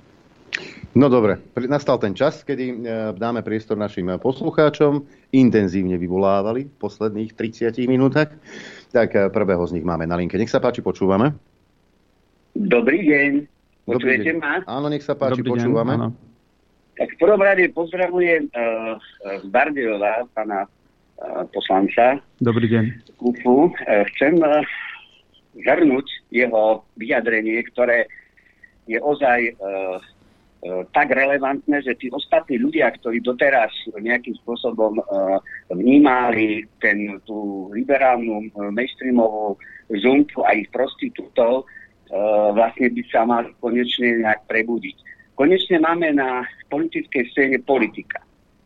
Uh, už viem, prečo pána Tarabu uh, nevolajú do verejnoprávnej RTV, lebo tam by určite prevalcoval uh, týchto uh, tzv. politikov a uh, myslím si, taká fikcia, že keby si uh, dal uh, také dostredničko s pánom uh, slniečkárom Pelegrinim, tak uh, bolo by to veľmi zaujímavé, ako by musela skákať uh, do poprosím, reči, poprosím, poprosím skrátiť otázku, máme naozaj otázka, málo času. Otázka moja je, uh, akceptujem pána, uh, pána, pána Taradu, uh, chcem vedieť, prečo uh, podporil uh, teda Fínsko ten, do toho vstupu. To sa mi nepáči do zločineckej organizácie NATO. Toľko. Ďakujeme. Ďakujem pekne aj za priazeň, aj za, e, za túto otázku. Ja som nehlasoval za vstup e, Fínska, tam som nehlasoval za vstup, e, pretože Fínsko hraničí s Ruskom a nemyslím si, že, by, že je dobré posúvať hranice NATO k hraniciam Ruska, že by akákoľvek krajina NATO mala hraničiť s Ruskom. Pri balkánskych štátoch už to bolo v minulosti rozhodnuté, či, e, pardon, pri e, pobaltských štátoch. Takže ja si myslím, že by malo byť taká, nazvem to nejaká nárazníková zóna už len preto, lebo je úplne logické, že keď sú takéto dva obrovské bloky vedľa seba, tak tam môže dochádzať aj k incidentom. A ja by som teraz aj na toto veľmi apeloval, že tak ako keď bola tá kubánska kríza, tak sa ani tak nebali, že by mohla tá, nazvem to, svetová vojna vypuknúť z toho, že niekto cieľene niečo urobí, ale jednoducho to sú tak obrovské monštra, tie armádne celky, že tam môže dojsť naozaj k nejakej e, omylnej reakcii alebo skratovaniu aj nejakých zariadení a podobne. A môže to celý ten systém, ktorý je navzájom závislý, vyhodnotiť úplne, úplne naopak a je z toho jednoducho potom len možná katastrofa. Takže boli dve hlasovania. Bolo hlasovanie o Fínsku a bolo hlasovanie o Švédsku. Ja som nepodporil vstup Fínska. E, podporil som e, vstup Švédska v podstate z toho dôvodu, ja sa im divím, že tam vstupujú, ale keď oni chcú vstúpiť, tak to si oni musia vysporiadať, prečo už nechcú byť neutrálnou krajinou. Myslím si, že robia zo svojho pohľadu chybu. Ale Rusko aj pri vstupe týchto škandinávskych krajín sa vyjadrilo, že to nepovažujú za nejaký bezpečnostný problém zo svojho pohľadu. To znamená, to nie je nejaká forma eskalácie. Napriek tomu ja som podporil len to Švédsko v tom duchu, keď oni tam vstúpiť chcú a sú s tým e, vyzrozumení. Ja si nemyslím, že ja im v tom mám brániť. Ja im, by som im to neodporúčal, myslím si, že robia veľkú chybu, že po 200 rokoch strácajú tento štatút. A hovorím ešte raz, e, Fínsko som nepodporil z toho dôvodu, že ja si myslím, že medzi Ruskom a NATO by mal byť nejaký voľný priestor, aby, aby tie dva bloky neboli, e, nehraničili so sebou a rovnako odmietam vstup e, Ukrajiny, nikdy by som za to nehlasovala. A úraža ma, keď počúvam zo strany Ukrajiny e, poďakovania, že už 9 krajín a medzi nimi Slovensko vyjadrilo súhlas so vstupom e, Ukrajiny do NATO. No jediný, kto takto bláznivo rozmýšľa je Zúza Čaputová, ktorá nemá žiaden mandát, aby sa k tomuto vyjadrovala. Už vonkoncom, aby hovorila, že Slovensko túto vec podporuje. Jednoducho to nepodporujeme. Myslím si, že keby aj k tomu došlo, k hlasovaniu, tak eh, v parlamente to ani v Slovensku nemá šancu prejsť. Máme ďalší telefonát, nech sa páči. Dobrý deň, pozdravujem. A aby som nebral príliš veľa času. Pán Taraban, vy ste vykreslili to svoje hlasovanie tak, ako rozstrel medzi psychopatom a sociopatom. Hej? Ale podľa mňa tu bola šanca odpaliť obidvoch. A to tak, že odvolaním psychopata by sa ten vrátil do poslaneckých hlavíc a urobil by sociopatovi a ostatným také peklo zo života, že vláda by sa rozpadla za 3 dní. Za 3 dní by sa požrali zaživa. Týmto svojim hlasovaním vlastne a podržaním psychopata ste vlastne dali dokonca do rúk jemu, lebo kto iný ako ministerstvo financí, ten nevyčerpaný balík eurofondov, ktoré vám garantujem, že budú použité a rozdelené tak, aby Oľano sekta získala čo najviac hlasov v najbližších voľbách. Ďakujem za odpoveď, počúvam. Majte sa. Ďakujem vám za otázku. Ja viem, že každý, každý to analizuje nejak zo svojho pohľadu. E, máte pravdu, on keby bol odvolaný, tak sa vráti do parlamentu, bude tam robiť bordel, bude možno predseda parlamentu, lebo však povie, že je z najsilnejšej strany, alebo teda bol by podpredseda, mal by ústavnú funkciu. No len problém by bol ten, že jednoducho tá SAS, by sa objektívne s veľkou pravdepodobnosťou do tej vlády vedela vrátiť. Zobrali by si iné posty, to, to je už úplne jedno, oni by si to rozhádzali. A ja si myslím, že pozrite sa, to, že Matovič tu poprímal kadejaké, ak som na začiatku relácie povedal, idiotské nápady a popresadzoval si to cez parlament, to bolo možné len preto, že vždy mu to odsúhlasil buď Pelegrini, ako pri tých dôchodcoch, alebo Saska. A ja nemôžem, ja si myslím, pozrite sa, dneska je stokrát lepšia situácia, keď tá vláda bez hlasov opozície nevie presadiť e, veci a najmä to je brzda na to, aby už nepresadzovala takéto idiotiny, ktoré presadzovala so Súlikom. To znamená, už dneska sme v lepšej situácii tým, že títo ľudia nie sú pokope. Ja som sa pýtal Súlika v parlamente, povedzte mi, pán Súlik, jeden jediný dôvod, objektívny, prečo ja by som vám mal pomôcť sa do tej vlády dostať. Čo ste vy urobili na tom školstve, okrem toho, že Gröling tu začal fantasmagorovať, že možno aj deti sa budú musieť očkovať, aby chodili na vzdelanie. Keď on tu presadzoval e, to, že naše deti pol roka nemohli chodiť do školy a, a dusili ich tam v tých rúškach a bolo to všetko nevedecké, bola to páveda. Tomuto Grölingovi ja mám pomáhať? V čom ste vy lepší?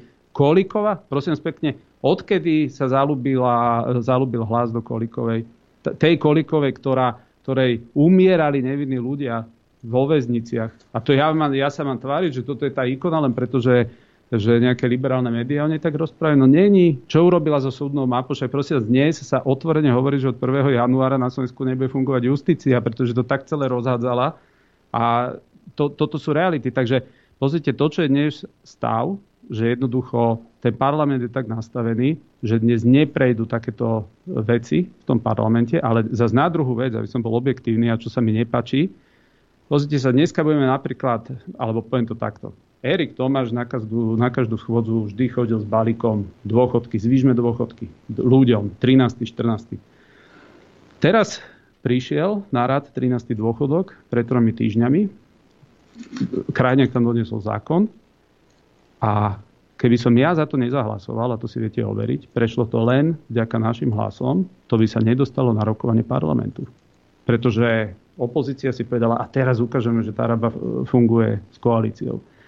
Vďaka môjim hlasom a k mojim kolegom sa to ochlb dostalo na rokovanie parlamentu. No samozrejme, že už teraz zahlasujú za to.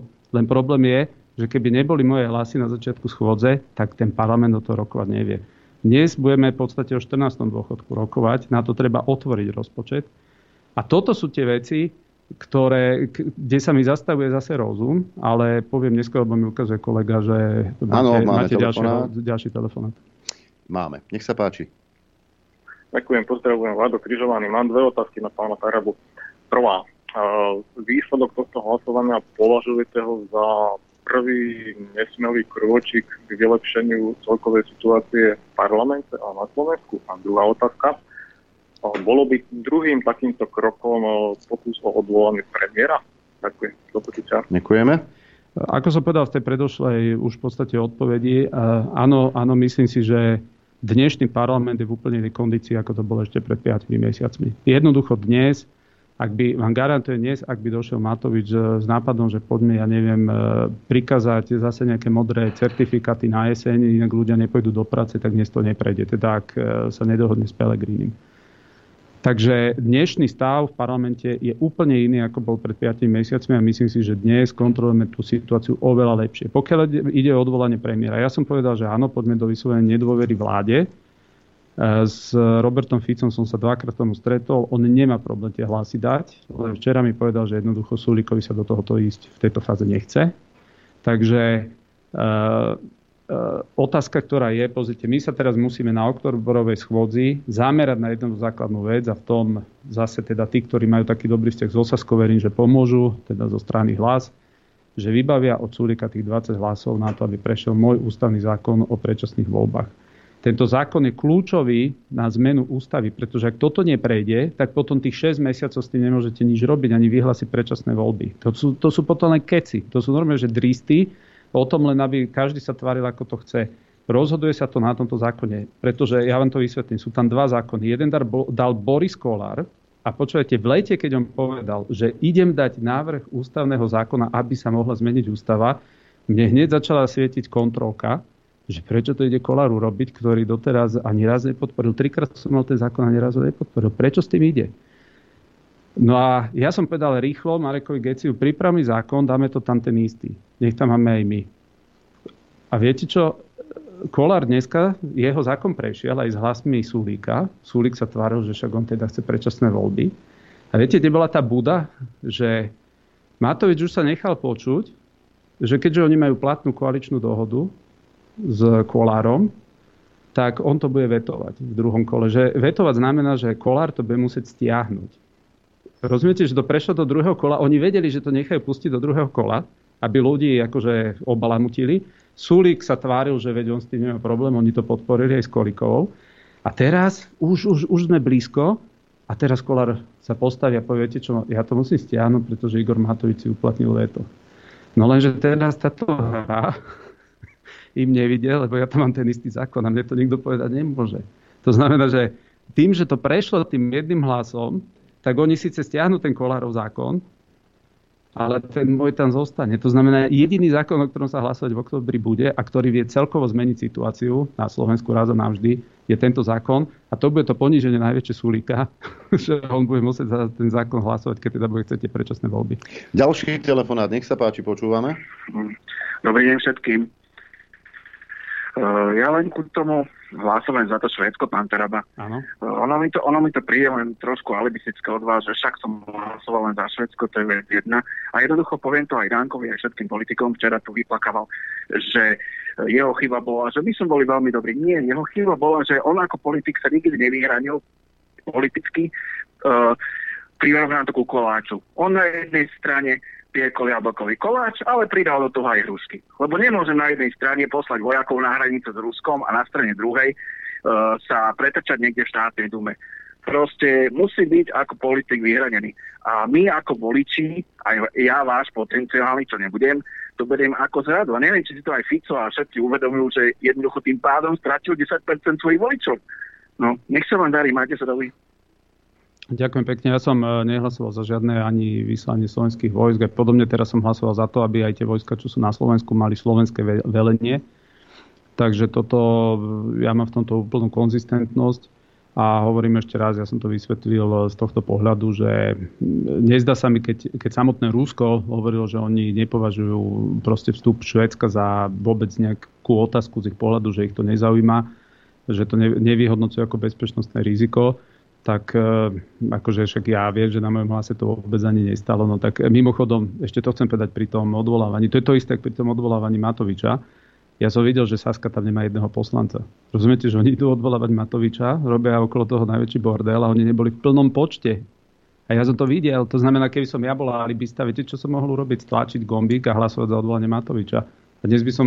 A tá, rozumiete, ja by som iba dosuploval ten jeden hlas, ale to není, ja mám milión dôvodov, pre ktoré som to vysvetlil, pre ktoré som jasne povedal a ja nevyšlem nikdy signál do radov opozície Pelegrinimu, že mňa vie manevrovať do veci, kedy ja sa proste rozklepem pred tým, že on sa niekde dohodne so Sulíkom a mňa vlastne pritlačia, že buď to urobíš, alebo my ťa budeme verejne linčovať. No jednoducho, podľa mňa to je každému veľmi jasný odkaz, že ja keď aj poviem, že toto sú požiadavky, ktoré chcem, jak som to povedal vtedy, pri odvolávaní, splňte mi tieto dve veci, máte môj hlas a keď to nesplnili, tak ten hlas nemáte. Môžete si objednávať na mňa propagandu, ako chcete. Takže ak to hen tak vyhodnocujete, e, samozrejme je to vaše právo, ale v danej chvíli, ja som toho ešte raz hovorím, vyhodnotil tak, keď samotné Rusko to tiež nepovažuje proste za problém a to, to rozdelenie tam je, tak uh, hovorím, to Fínsko som nepodporil a v tomto som to taký problém nevidel. Dobre, ďalší telefonát, nech sa páči. Zdravím vás, Marian. Pán Daraba, viem, že ste machli aj na obchodovanie na trhoch. Prezrate mi, Dá sa vôbec dopatrať, kto z našej elity politickej teraz zarába na tom rozdiele ceny medzi vyrobenou elektrikou a predanou na burze, čiže kto je nejaký akcionár, či naše politické špičky sa teraz neplnia na akciách, že sa stali akcionármi a zarábajú na burze energetickej a my to zaplatíme ako občania. A preto bola asi aj spravená tá burza energetická, že nie je to štátny podnik, ale je to už súkromná firma a dáva elektriku na burzu. Dobre, ďakujeme. No toto je obrovský problém, že naozaj uh, uh, ja uh, si myslím, že bol obrovský, teda keď to nazveme podvod na ľuďoch, že elektrárne predali v podstate celú elektrickú energiu. Uh, myslím pred tromi rokmi na sprostredkovateľskú de facto... Oni, oni sa dnes tvária, len to tak poviem, oni sa dnes tvária, že vy nás nemôžete už vlastne ani, ani dodaniť, vy nám nemôžete ani regulovať, komu to môžeme vyviezť, lebo my už máme kontrakty hotové niekoľko rokov. Chápete, že my sme dnes pustili Mochovce 3 a oni sa tvária, že to už je predané niekoľko rokov. A teraz to je ten problém, že to jediné uh, riešenie, ktoré, ktoré dnes pred nami je, je jednoducho vyhlasiť núdzový stav, energetický núdzový stav. To je to, čo ja som, ja som sa stretával už v auguste s Borisom Kolárom a som im otváral oči, že vy nemôžete ísť cestou kompenzácií. Lebo dneska, keby sme, dámy a páni, chceli kompenzovať každému jednému výpadok elektrickej, teda nárast elektrickej ceny, stalo by nás to 22 miliard eur ročne. Na to, to je a niekto by to schlamstol tie peniaze, niekto by na tom zarobil toľko. No a toto je to, a preto, na toto iné chcem upozorniť, lebo častokrát ja počúvam, že pozrite sa, v Českej republike zastropovali. V Českej republike zastropovali tak, že v živote by som také zastropovanie nechcel. Češi zastropovali cenu elektrické energie na 240 eur pre domácnosti. My dnes máme vyrokované 63 eur na megawatt. Češi sú na tomto niekoľkonásobne horšie. Ja sa neobávam, ceny pre domácnosti, to sa bude dať riešiť. Ale viete, čo ja sa mega obávam, sú ceny pre priemysel, pretože darmo my budeme mať poše- ušetrené, teda zastropované ceny pre domácnosti, keď tí ľudia prídu hromadne o prácu. To, čo sa stalo v Slovalku, to je len fragment. Jednoducho to je realita. Dneska obiehávajú západné firmy, slovenských podnikateľov, ktorí majú dlhšie kontrakty ako v podstate 2-3 roky, majú to zazmluvnené za 60 eur a vykupujú tie kontrakty od nich, pretože dneska hodnota toho kontraktu je povedzme 500 eur na megawatt. Teraz si zoberte, že dnes, keby ste aj vy tu v podstate mali kontrakt na 3 roky na 60 eur a vy predáte ten kontrakt za 500 eur, vy dnes zarobíte to, čo by ste nezarobili podnikateľskou činnosťou za 10-15 rokov. Hm. Jednoducho. A oni, e, on, toto, je, toto je rána z dvoch strán. Že na jednej strane tí, ktorí majú lacnú elektrickú energiu zazmluvnenú, sú dnes nachylní ju predať a zavrieť fabriku, lebo zrazu on len zarobí na tom, že predal ten kontrakt. A zase tí, ktorí tie kontrakty nemajú, lebo nikoho pred rokom nenapadlo, čo za idiotiny narobia európsky politici týmito sankciami, tak tí jednoducho sa nevedia dostať k lacnej cene. Takže Takže dnes jediné riešenie, keď počúvate politikov, ideme kompenzovať, to je cesta do pekla, pretože buď to bude tak, že individuálne budú určovať tomu áno, tomu nie, to odmietam. A preto my potrebujeme vyhlásiť núdzový stav, e, zmocniť sa celej elektrickej energie, ktorá tu bola vyrobená a povieme, môžete exportovať len to, čo slovenský priemysel a slovenské domácnosti už nebudú potrebovať, teda ten zbytok. Hlási sa strážca času, posledný telefonát a otázka na pána Tarabu. Zdravím vás páni. Jedna otázka na pána Tarabu. Čo sa týka najbližších parlamentných volieb, eh, bez hľadu na to, či budú predčasné alebo nie. Pán Taraba, budete vy osobne na kandidátke Sme rodina?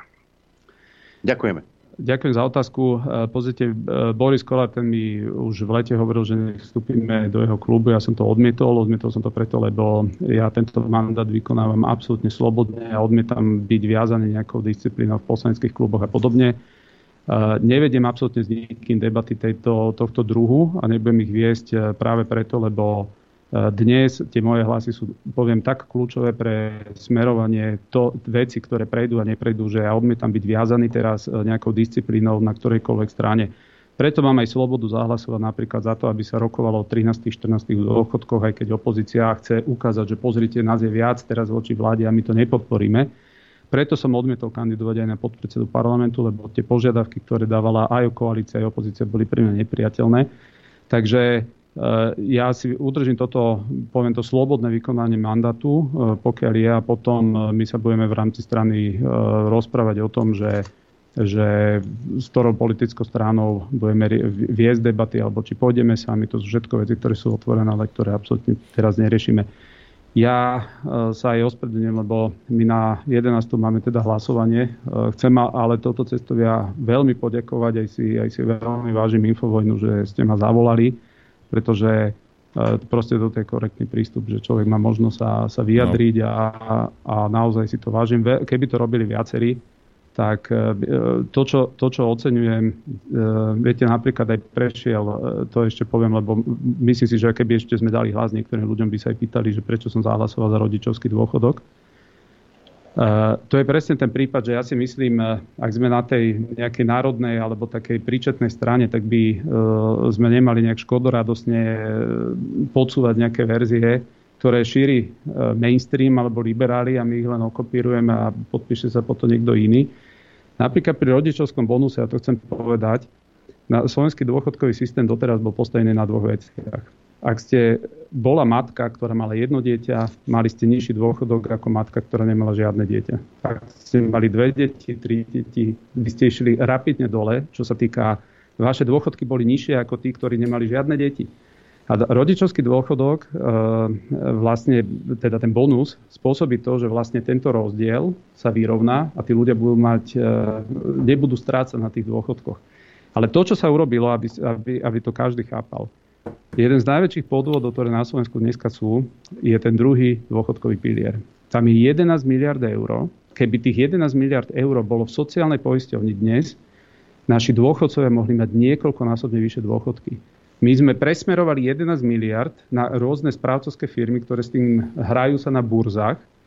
A problém, ktorý je, že ľudia majú tzv. garantované fondy, keď sa niečo volá garantovaný, tak by vám to malo niečo garantovať. A predstavte si, že slovenské správcovské spoločnosti v garantovaných fondoch negarantujú ľuďom ani návrat tých peňazí, ktoré ste tam vložili. To ani nehovorím o tom, že niečo či zarobia alebo nezarobia. Oni vám negarantujú to, čo ste tam vložili. A preto ja, čo som podporil, je, aby sa garantované fondy vám museli garantovať to, čo ste tam vložili, lebo je úplný vrchol, že vy dojdete do dôchodku a zrazu sa zistí, viete, že padli burzy, je nám to ľúto, my sme hrali s vašimi peniazmi. Oni keď vaše peniaze zhodnotia, tak si zoberú poplatok, že vám zhodnotili peniaze a keď vám nezhodnotia, tak povedia, no tak burzy padli, hej, je nám to ľúto. A to, čo sa udialo, a to je veľká vec, a preto, lebo ja som to videl, že po internete sa šíri taká tabulka, že zamrazili sa do druhého piliera. To vytvoril Mihal z Osasky, najväčší lobbysti, ktorí obhajovali druhý pilier. My sme teraz zamrazili eh, to, že sa nebude viac posielať peňazí do eh, týchto správcovských spoločností a tie peniaze vo väčšej časti zostanú v tom prvom pilieri, v tej sociálnej poisťovne. Keby dnešní dôchodcovia mali byť vyplatení len zo sociálnej poisťovne a neexistoval by tento druhý pilier, ktorý nezarába ľuďom dostatok peňazí, dnes sociálna poistenia by bola v hlbokom prebytku. Ona je dnes v hlbokom deficite a bola by v hlbokom prebytku a bolo by na oveľa vyššie dôchodky. A toto je potrebné povedať a jednoducho aj toto je vec, pri ktorej Saska to dva roky blokovala. Dva roky blokovala, opíjala tu ľudí rožkom, ale len preto, aby obhajovala záujmy týchto správcovských spoločností. Takže aj v tejto veci sa urobil teraz krok dopredu. Poprvé, ešte raz to zopakujem, matky, ktoré majú jedno a viac deti, budú dorovnávané na dôchodkoch a nebudú trpieť na to, že boli matkami. A druhá vec, bude sa, bude sa garantovať, že ak ste si tam dali peniaze, tak ho ne, nebudete môcť prísť. Ďakujem pekne. Ja len veľ, veľmi rýchlo toto chcem, aby, aby ľudia chápali, aby ľudia chápali, že a vy mi dáte tisíc eur, ja s tým idem do kasy, sadím to na 13. Ak padne 13, 35 tisíc nechám, tisíc vám vrátim. A keď padne 14, tak máte smolu. Nevyšlo. Ne, oni sa snažili. Nevyšlo. Ale, ale sú to vaše peniaze, ktoré tam zahúčali. Presne tak. Dobre, Presne. pán Taraba, ďakujeme veľmi pekne. Ďakujeme, ďakujeme vám, veľmi pekne. Ja ako váš zamestnávateľ vás teraz vyháňam a odchod do roboty. Šmykajte, pracovať. Toľko teda pán Taraba. No a my si dáme prestávku a o malú chvíľku tu budeme mať ďalšieho hostia. Chcete vedieť pravdu? My tiež. My tiež. Počúvajte Rádio Infovojna. Dobrý deň, pán Prajem. E, ešte dobré ráno, samozrejme. Dneska je tu husto. Dobre, dobré na, nádraží. Ráno. Tiež sa ti zdá, že je 12 hodín. Dobré ráno a všetkým. Mali by sme tam mať hostia. Máme. Dobré ráno. Pán Dobrý Pe- deň. Pán Peter Marček, cestovateľ. Pán Marček, no cestovateľ, to je, vieš ako to je, to je on je jak kivadlo. Hej? On iba do Moskvy a naspäť, do Moskvy a naspäť, do Moskvy a, a do New Yorku kedy? No. Do Washingtonu. Na vyváženie. Zase... Nepustia. Zakázané. Máte zakázané do Ameriky? Áno, áno, aj s Martinom Šinkovičom za zákon, ktorý sme pripravili o tých deťoch, že keď sa zistí, že rodič, ktorý žije napríklad v Spojených štátoch amerických, že sa nestará slovenská mama aj na Slovensku, tak e, to nemo, nemohlo, dovtedy ho nemohla dostať naspäť. Ale teraz ten zákon, ktorý sme presadili, keď náš súd rozhodne a budú dôkazy o tom, že sa ten druhý rodič, rodič číslo 2 nestará dobre o to dieťa, tak e, ho môže zobrať naspäť k sebe matka alebo prípadne opačne otec. No a za tento zákon vtedy, keď sa mal prijať, tak e, prišlo robovať 8 veľvyslancov v rátane Spojených štátov amerických, Francúzska, Nemecka.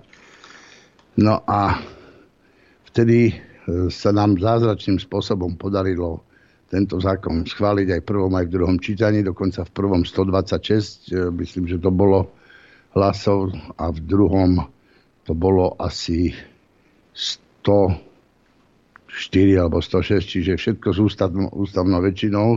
No a odtedy e, Martina má napríklad dceru v Spojených štátov, tam žije, študuje a ani ju za ňou nepustili a ja som tiež mal pokusy dva a nedostal som povolenie víza teda. Dobre, no ale teraz Také ste demokratické, boli, nie? Teraz ste boli zase v Moskve. Hej. Niekto ale tým nechcem povedať, že nechodím niekde inde, pardon. Jasne, jasne, ale do Ameriky nechodíte a to nám vadí strašne. Viete? Ja, nám a to Ja, a Mirke. Ja, ja veľ, veľmi rád by som tam išiel, mám tam veľa priateľov, dokonca podporovateľov, ktorí ma pozývajú, tak ako do Bostonu, tam, tak aj na Miami, aj e, Colorado. Mám tam bývalých spolužiakov, ktorí, ktorí emigrovali vtedy v tých časoch pred 35-40 rokmi a a sledujú dianie na Slovensku a pozývajú ma tam. Aj som tam párkrát bol, môžem povedať, že som osobne asi 10 krát bol Spojených štátoch amerických, ale ako si v posledných 5 rokov, 4 roky sa tam neviem dostať. Dobre, ale do, do Moskvy sa dostať viete, očividne. a Aj tam sú problémy. Boli ste tam, boli ste tam na oslave a, a, tej anexie tých, tých štyroch oblastí? Tak ja by som povedal úplne pravdu. Pred, mesiac predtým, keď e, sme vybavovali tú cestu do Moskvy na pozvanie dobrých priateľov, tak uh, sme nevedeli a nikto nevedel o tom, že bude podpis dohody týchto štyroch republik a že práve na ten deň 29. bude oslava na Červenom námestí. Takže podstate si myslím, že nám bolo dopriané, aby sme e, videli to, čo sa tam udialo. A my sme tam išli pôvodne hľadať aj tých, ktorí protestujú proti Putinovi, lebo také médiá takéto správy dávajú.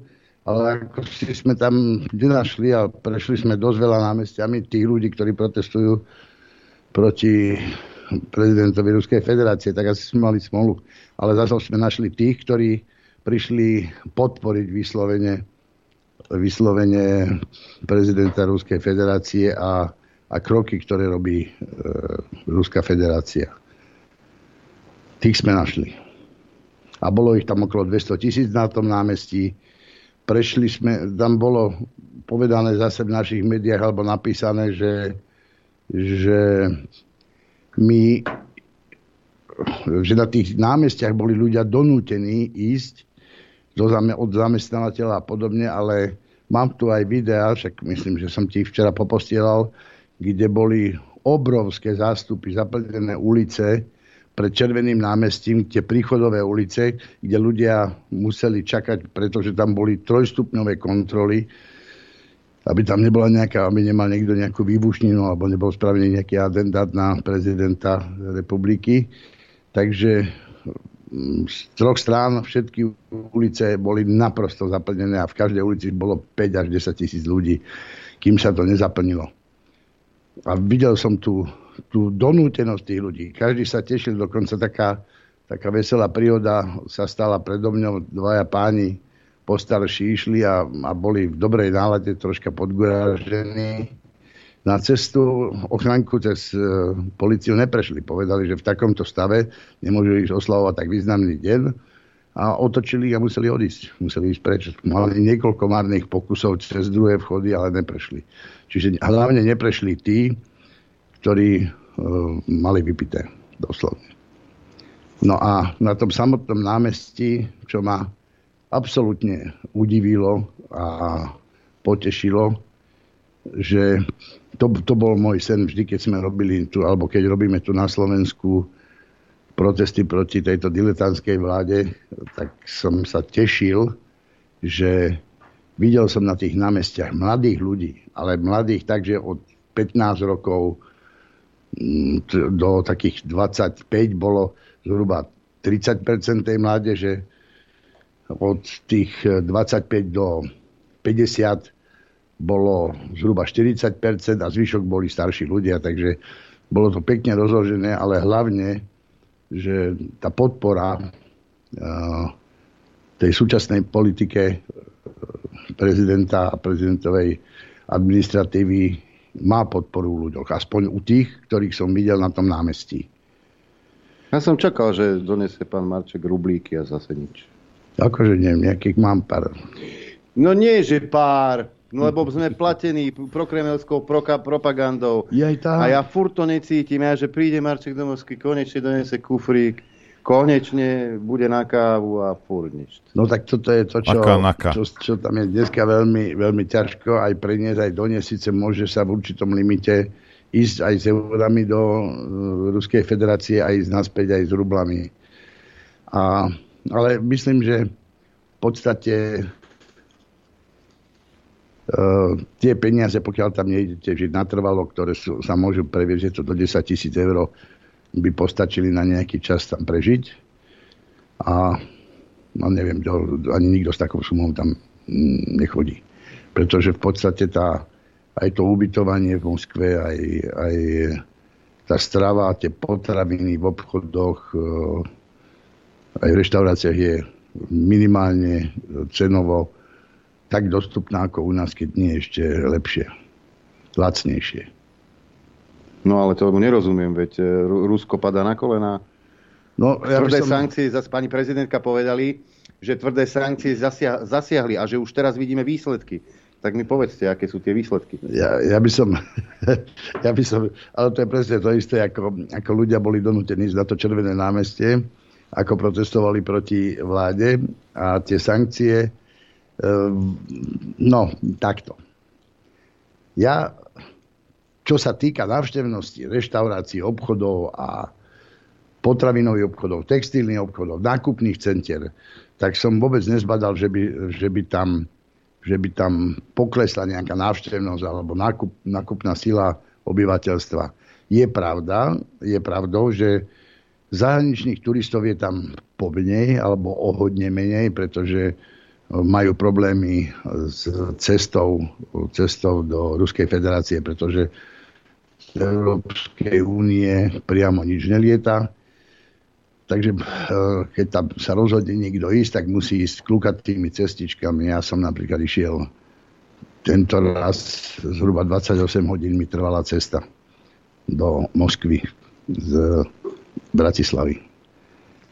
A... Zase cez Istanbul? Nie, tento raz to nebolo cez Istanbul, lebo ten bol veľmi drahý a tie peňažky zase v dnešnej dobe nevlastním až tak veľa, lebo ma zablokovali naši silní muži štátu. Takže sme hľadali lacnejšie cesty a našli sme celkom dobrú cenovo dostupnú cestu, len troška komplikovanú tiež, že sme leteli Vieden Vilnius. Z Vilniusu sme išli autobusom do Minska, čo trvala cesta asi 4,5 hodiny a z Minska lietadlom sa už mohol letieť e, priamo do Moskvy. No a celá tá cesta bola presne 28 hodín po hotel, kde sme boli ubytovaní. Takže, ale je to možné. No, kto, kto tam chce ísť, chce vidieť, presvedčiť sa na vlastné oči, tak e, je možnosť tam ísť. Samozrejme, treba si vybaviť víza a pozvanie alebo môže byť aj obchodná cesta. Sú dve formy, ako sa dá dostať. Súkromná, turistická a obchodná. Keď tam máte nejakého obchodného partnera a pozve vás na rokovanie. Dobre, a vás kto pozval? Priatelia. Však ja tam mám športovcov, Davida Musulvesa a ďalších, takže ja s pozvaním nemám problém. No dobre, ale nešli ste tam, že idem na výlet, idem si pozrieť chrám Vasilia Blaženého. Viete čo, tá forma je, je rýchlejšia a priateľnejšia, takže išiel som tam ako turista.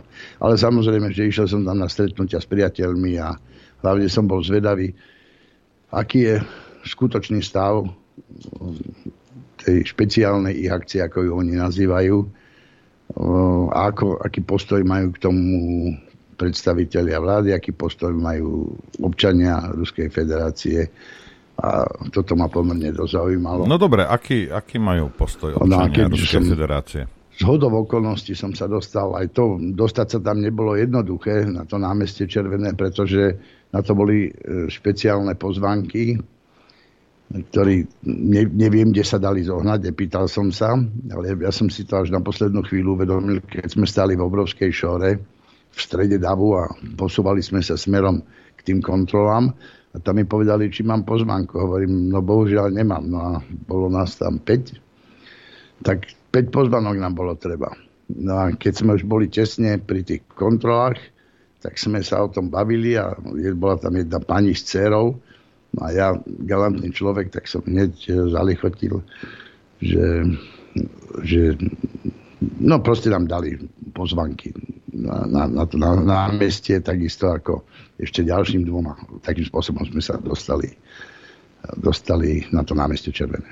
Dáme si technickú prestávku, lebo sa stalo to, ozaj krátku, stalo, jednu, jednu pesničku krátku, stalo sa to, že nepočujem Nora. A nie preto, že by som bol hluchý. O chvíľku sme späť.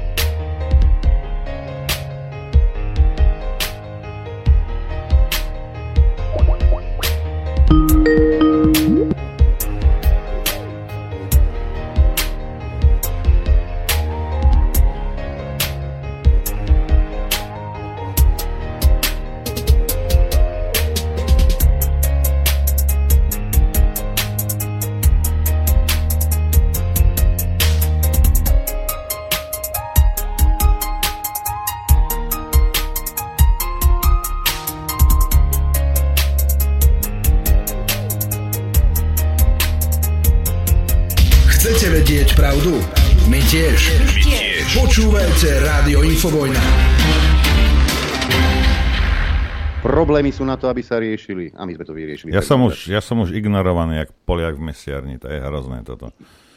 Ja som sa pýtal, pýtal som sa, ale na, na hluché uši to padlo samozrejme. Pán Marček, Ako sa teda k tomu stavajú títo obyčajní, uh, obyčajní Rusi? Lebo videl som, že ste sa tam uh, bavili s nejakými, tak čo, čo hovoria? Rusi bavil som sa aj s mladými ľuďmi, so študentami, bavil som sa aj so strednou generáciou. Proste som sa snažil osloviť čím väčšie spektrum ľudí. A bol som pomerne dosť prekvapený, lebo keby som si uvedomil, že teraz je tu vojenský konflikt, je tu nejaká vojna prebieha a človek e, sa inak pozera na to, keď e, má ísť sám a nastúpiť a zobrať tú zbran do ruky. Tak veľmi ma zaujímal postoj tých ľudí a tí mladí ľudia veľmi pozitívne reagovali a to je asi v tom duchu tej neporaziteľnosti tej Červenej armády, že oni jednoducho povedali, že je to ich občianská povinnosť chrániť si svoju zem, svoju budúcnosť, budúce generácie a že pôjdu určite chrániť svoju vlast. Samozrejme, že sú ľudia, ktorí aj nechcú a e, vyhýbajú sa tomu, však tí vlastne odišli. A v podstate to mm, Putin dobre povedal, tí, čo a ktorí si nevážia svoju vás, odišli a tí, ktorí e, milujú svoju vás, zostali. A tak by to malo byť s každou krajinou a s každou vlastou, že každý dobrý občan a vlastnenec by mal byť svoje vlasti, zostať, zotrvať a ochráňovať ju v prípade potreby. To, je, to, to by malo platiť takisto pre Slovensko a pre každú krajinu, v ktorej žijú občania, ktorí si vážia svoju vlast. Takže ja som sa stretol prevažnú väčšinu s, s veľmi pozitívnymi ohlasmi a, a mno, videl som normálne aj mnohých, ktorí sa zberali a pripravovali na na tú mobilizáciu, že išli proste na tie výcvikové centra, do tých výcvikových centier. Takže... Dobre. A, a uh, išli na silu, alebo... Nie. Nevidel, ja som tam nevidel, že by niekoho, ani som dokonca nepočul taký prípad, že by niekoho na silu odobrali, že by prišla nejaká policia alebo vojaci, aby zobrali niekoho na silu na rukovať. Tak, možno som takú príležitosť nemal, ale ale z tých vyjadrení tých ľudí bolo jasné, že svoju vlast si budú brániť. E, nie je tajomstvom, že počas toho 8-ročného konfliktu, a to si treba pripomínať, si treba pripomínať, že počas toho 8-ročného konfliktu 10 miliónov Ukrajincov odišlo zo svojej krajiny, pretože sa báli, že budú mesom predela. E, mnoho je ich na Slovensku, cez 1,5 milióna, dokonca až 2 milióny je odhad, že už vtedy pred teda tým februárom 2022 prišlo okolo 2 miliónov, do 2 miliónov Poliakov. E, odhady sú, že do Ruskej federácie odišlo asi 4 milióny Ukrajincov. Áno, také číslo je tam. Také číslo je tam. Stretli ste aj ich? Tých, čo sú v Rusku, som nestretol. Tí, tí sú v tých blízkych oblastiach, jak je e, Rostov na Done a podobne. Oni tam sa ubytovali blízko týchto hraníc e, svojho bydliska, čo je úplne logické, ale mnohí prešli aj do Moskvy. Samozrejme, že poznám aj takých, ktorí prišli priamo z Donbasu do Moskvy. Ja som už raz spomínal v relácii, aj tu nám bola v slovenskom parlamente. Tá dáma sa volá Anna Tu a to je žena, ktorej priamo raketa, ktorá jej padla do dvora, zabila jej manžela s dvoma detičkami malými a jej otrhlo pravú ruku a ostala ona s jedným dieťaťom, ktoré bolo našťastie vtedy v dome a, a proste prežilo. A takýchto prípadov je tam e, veľmi veľa.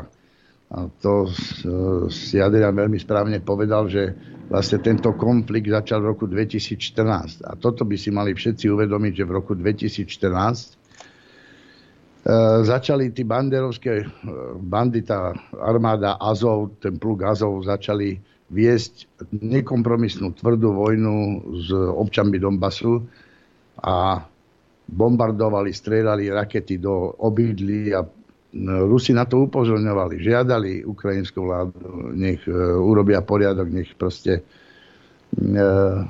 také veci sa nedejú. A preto začali mnohí Ukrajinci aj utekať odtiaľ, mnohí sa ozbrojili a začali bojovať e, s týmito Azovčanmi. No a pre mňa ako taký naj, najsilnejší moment bolo to, že keď som tam bol v 2018, tak som bol napríklad na tom jednom mieste a chcel som sa ísť pozrieť pod spadnutý most, kde mal byť e, pod mostom tank zavalený a to sme vyšli autom na taký vrch kopec a z kopca bolo treba prejsť peši asi 50 metrov k tomu spadnutému mostu a ten vodič, ja hovorím, či by sme nemohli prísť až k tomu mostu. A on povedal, tam dole nejdu, lebo tam sú snajperi a strieľajú. Tak v žiadnom prípade odmietol tam ísť, tak sme sa pozbierali traja s kameramanom a išli sme až k tomu mostu a nafilmovali sme to.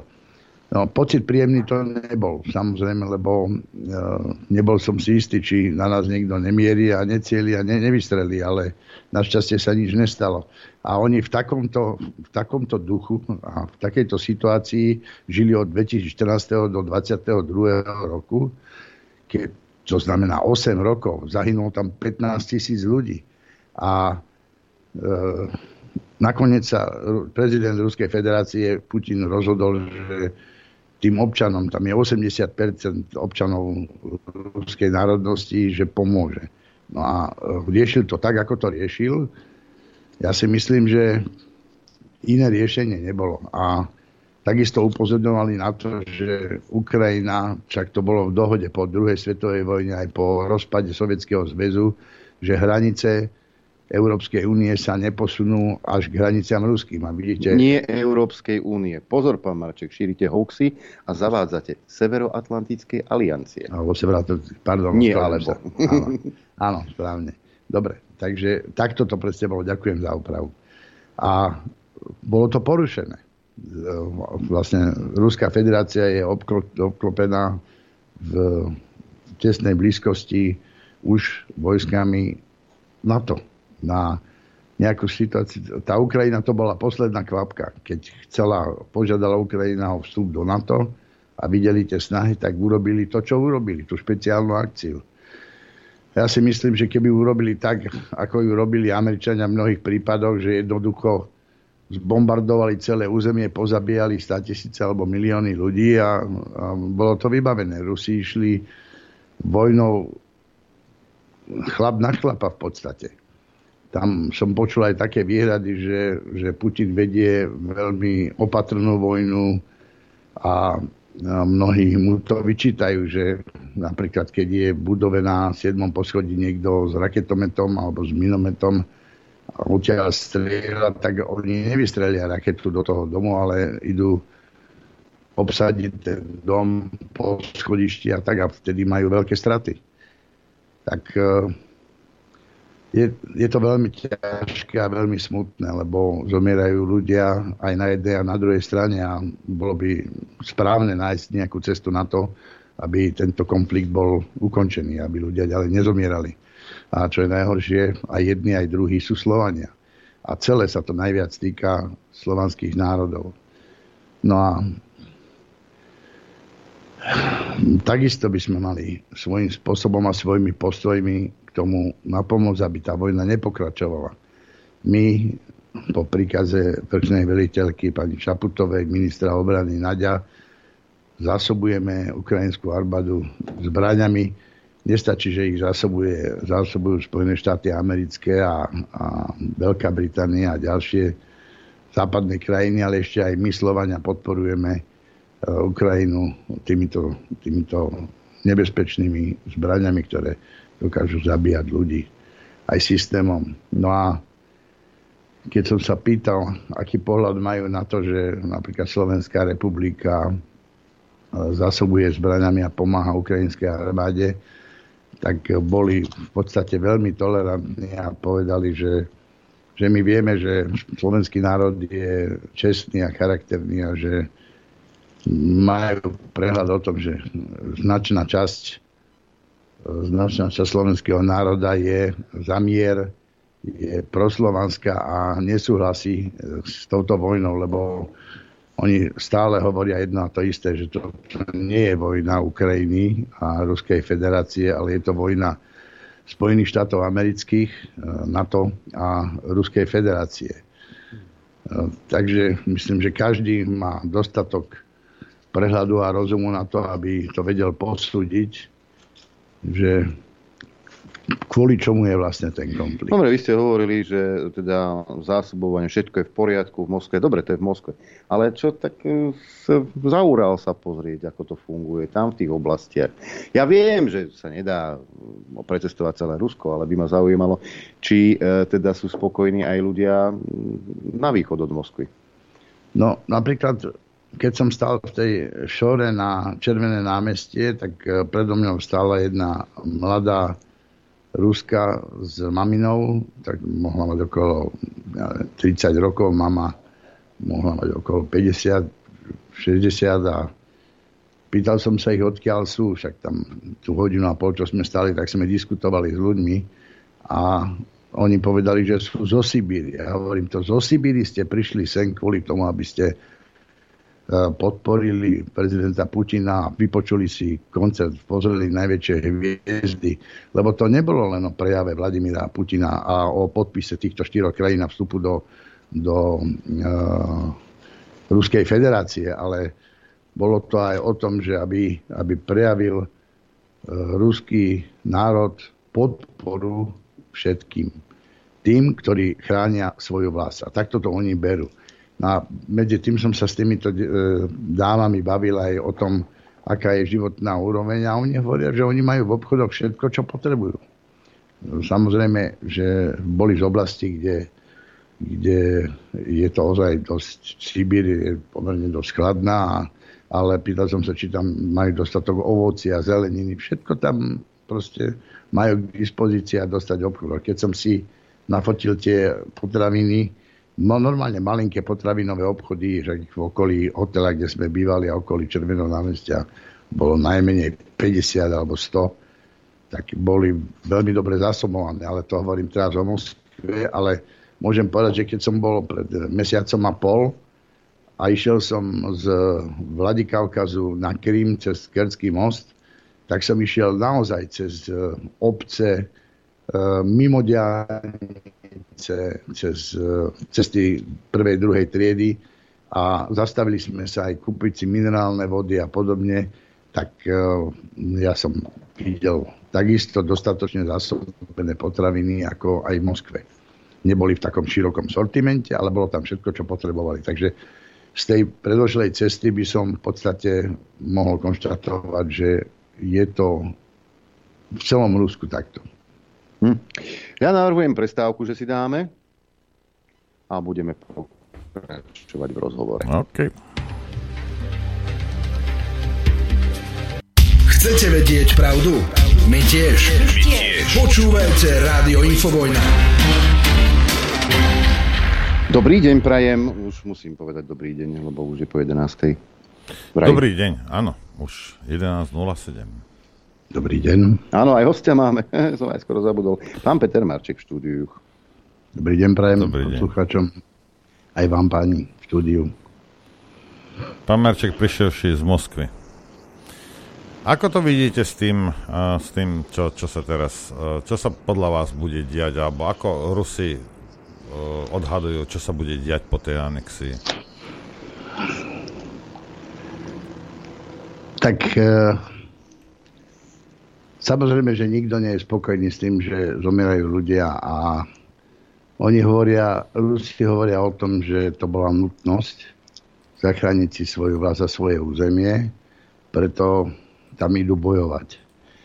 Aj toho si si vedomí, že záujmy tých protivníkov e, nie sú záujmy len ukrajinského ľudu, ale práve opačne Spojených štátov amerických a NATO. Toto hovoria oni. A sú ochotní bojovať do konca a oni tvrdia do víťazného konca. Čo bude ďalej, keď som sa pýtal, že aký majú odhad asi na dĺžku trvania, tak väčšina z nich povedala, že to nebude krátka vojna, krátky konflikt alebo špeciálna akcia, že potrvá ešte tak dva roky. Čo ma teda moc nepotešilo, a pýtal som sa, prečo dva roky. Povedali preto, lebo musí byť dotiahnutá do konca. Keď som sa pýtal, čo znamená koniec, tak presne mi to nebolo povedané, ale povedali, kým, kým neporazia fašistov, ktorí bojujú proti ním, lebo mnohé tie zoskupenia, ktoré sú tam, považujú za čisto fašistické. Oni, ich úlohou číslo jedna bolo zlikvidovať laboratória, v ktorých sa nachádzajú nebezpečné biologické zbranie. A všimli ste, Potom... si, všimli ste si, že o tom všetko stichlo o tých labákoch? Ako keby už neexistovali? O tom no, nikto nerozpráva. Aspoň zrazu už nikto teda nerozpráva preto, lebo, lebo tie labáky, ktoré boli na Ukrajine, ktoré fungovali a, a boli tam ľudia, ktorí chystali nebezpečné zbranie, tak tie boli zlikvidované. Ľudia, ktorí tam boli, boli pozatváraní, pochytaní alebo zabití. To znamená, že toto už je cesta, ktorú, ktorou nemôžu už ísť e, západné veľmoci, lebo Rusi tvrdia jednu vec. Toto nebolo len proti Rusku, to bolo proti všetkým Slovanom. Slovanom ich oni berú ako nebezpečnú rasu. Preto ja často hovorím a pýtam sa ich, a nielen ich, seba, aj, aj tu na Slovensku, aj v Čechách, aj Polsku, aj kdekade sa pýtam, že prečo my Slovania nedržíme spolu, prečo nemôžeme sa postaviť 400 tisíc, 400 eh, miliónov Slovanov na, do jednej, jedného zoskupenia. Len kvôli tomu nemusí to byť štátne, môže to byť nejaká konfederácia, aby sme chránili svoje záujmy voči anglosasom, ktorí sú agresívni, ktorí chcú, uh, ktorí chcú naše, naše, naše mozgy, naše bohatstvo, ktoré je v zemi, však to bohatstvo, čo majú v Rusi, Rusi na, v ruskej zemi, tak to je obrovských rozmerov. To, je, to môže zasobovať celý svet, čak aj zasobovalo. A e, my máme napríklad na Slovensku 65 alebo 75% podzemov vodu, pitnú vodu, čo bude biele zlato v budúcnosti. No a toto všetko, tohto všetkého by nás chceli zbaviť a dostať pod svoju kontrolu, ovládať to. Tak ako ovládajú územia, lesy, polia. Ja si neviem predstaviť dosť dobre, čo ostane z Ukrajiny po tomto konflikte, lebo už dnes sa hovorí, že niečo ostane Ruskej federácii, na niečo si narokujú Poliaci, na niečo si e, narokujú Maďari, Rumúni. Uvidíme. Ja viem, alebo som presvedčený o tom, že táto vojna je len o materiálnych hodnotách. Tu nejde o, o, o, teda o materiálnych hodnotách pre tých, čo chcú vládnuť týmto svetom. A na, k tomu použijú všetky prostriedky. Či, to je, či sú to choroby biologické, či sú to, e, či sú to vojny, takéto lokálne vojny, kde budú umierať ľudia. Proste všebožnými prostriedkami sa budú chcieť dostať k moci a ovládať tieto obrovské územia Slovanov. A toto by sme si mali uvedomovať a takisto nechápu, ako nám môže vládnuť vláda, ktorú nepodporuje 70% obyvateľov Slovenska. A dokonca teraz je to oveľa menej. Teraz posledné preskumy hovorili okolo 20 tak ja to nechápem. Proste E, e, Slovensko, ako aj ostatné krajiny, okrem Orbána, Srbov a možno Bulharov teraz, ostatné krajiny len ako si čakajú. Čakajú na zázrak, čakajú na to, kým pravdepodobne Rusko niečo neurobi. A mne to tak celé všetko prípada, ako keby nás Rusi vyťahli v prvej svetovej vojne, oslobodili v druhej svetovej vojne a teraz teraz v podstate hája si svoje územie, ale tým oslobodia aj ďalšie slovanské územia od nejakej nadvlády eh, anglosasov. A za tým si stojím a by som bol veľmi rád, keby ja, ja som proti každej vojne, ešte, ešte budem 10 krát to zopakujem. Ale sú tzv. nevyhnutné obranné vojny a, a toto oni robia. No a bol by som veľmi rád, keby si to takisto aj slovenský národ uvedomil, čo sa deje v tom svete. Ja viem, že to mnohí vedia. Viem, že to vie prevažná časť obyvateľstva. Ale nechápem, prečo tá prevažná oby- časť obyvateľstva nevidie do ulic a neprejaví svoje názory v uliciach. Však tam treba dať jasné odkazy tejto vláde. Odstúpiť, urobiť predčasné voľby a nech sa urobia legálne parlamentné voľby, nie aby to ovplyvňoval nejaký ESED alebo, alebo ďalšie iné spôsoby, akým dokážu, dokážu vlastne sfalšovať voľby, alebo výsledky volie presnejšie. Ja mám dojem, že pán Marček berie drogy a veľmi silné drogy. Naozaj. uh, díler, potom poprosím číslo na dílera. Uh, Sulík. He? Áno, dobre, mám, mám, mám, mám. Pretože vám poviem jedno, no. keď aj prídu parlamentné voľby. Ja sa stretávam či už s tými politikmi alebo ľuďmi, ktorí teda do toho vidia. Jedna vec každý na každého niečo má. Nie v tom zmysle, že je vydierateľný. Ale s tým, s tým sa nebudem baviť, lebo ten toto pred dvomi rokmi. A tento toto pred tromi rokmi. A tento, teraz nenarážam na Harebína. Pozor, pozor, teraz narážam na všetkých. Každý na každého niečo má. Sadnúci za jeden stôl je science fiction. Kedy už konečne pochopíte, kedy už konečne pochopíte, že sa rútime do strašného prúseru a na vlastnej žabomíšie vojny nie je čas. Nie je čas. Toto je cieľ. Toto oni potrebujú, aby ste boli rozhádaní. Aby, aby ste si nevedeli sadnúť za jeden stôl, nenašli spoločné riešenie, ktoré by ste potom aplikovali. Toto je ten cieľ. Na to majú médiá. Ale toto treba odignorovať. Konečne tie egá svoje, kvôli ktorým si e, doma vyrúb, e, vyrúbete zárubne, aby ste sa mestili vôbec cez dvere. Konečne ich odložte niekam. Konečne ich niekam odložte, začnite spolu komunikovať. Lebo opakujem, rútime sa do takého prúseru, aký si nepamätajú ani tí, ktorí e, bojovali v druhej svetovej vojne. Lenže keď vám je ego bližšie ako dobro národa a obyvateľov Slovenska, to je potom ťažko. Však skúste sa už konečne zamyslieť nad tým, čo nás čaká. A tie najhoršie scenáre pokojne môžete použiť. Tie ega už prosím vás dajte dole. Dajte to dole ako sako. Začnite e, to vidieť cez oči národa, ktorý potrebuje ľudí, aby vytvárali určité vízie a potom ich presadzovali. Lenže keď vy sa budete hádať, že ten má menšieho, ten má väčšieho a ten povedal o mne, že, že, že neviem čo, a, ale nie a tento zase nepovedal niečo.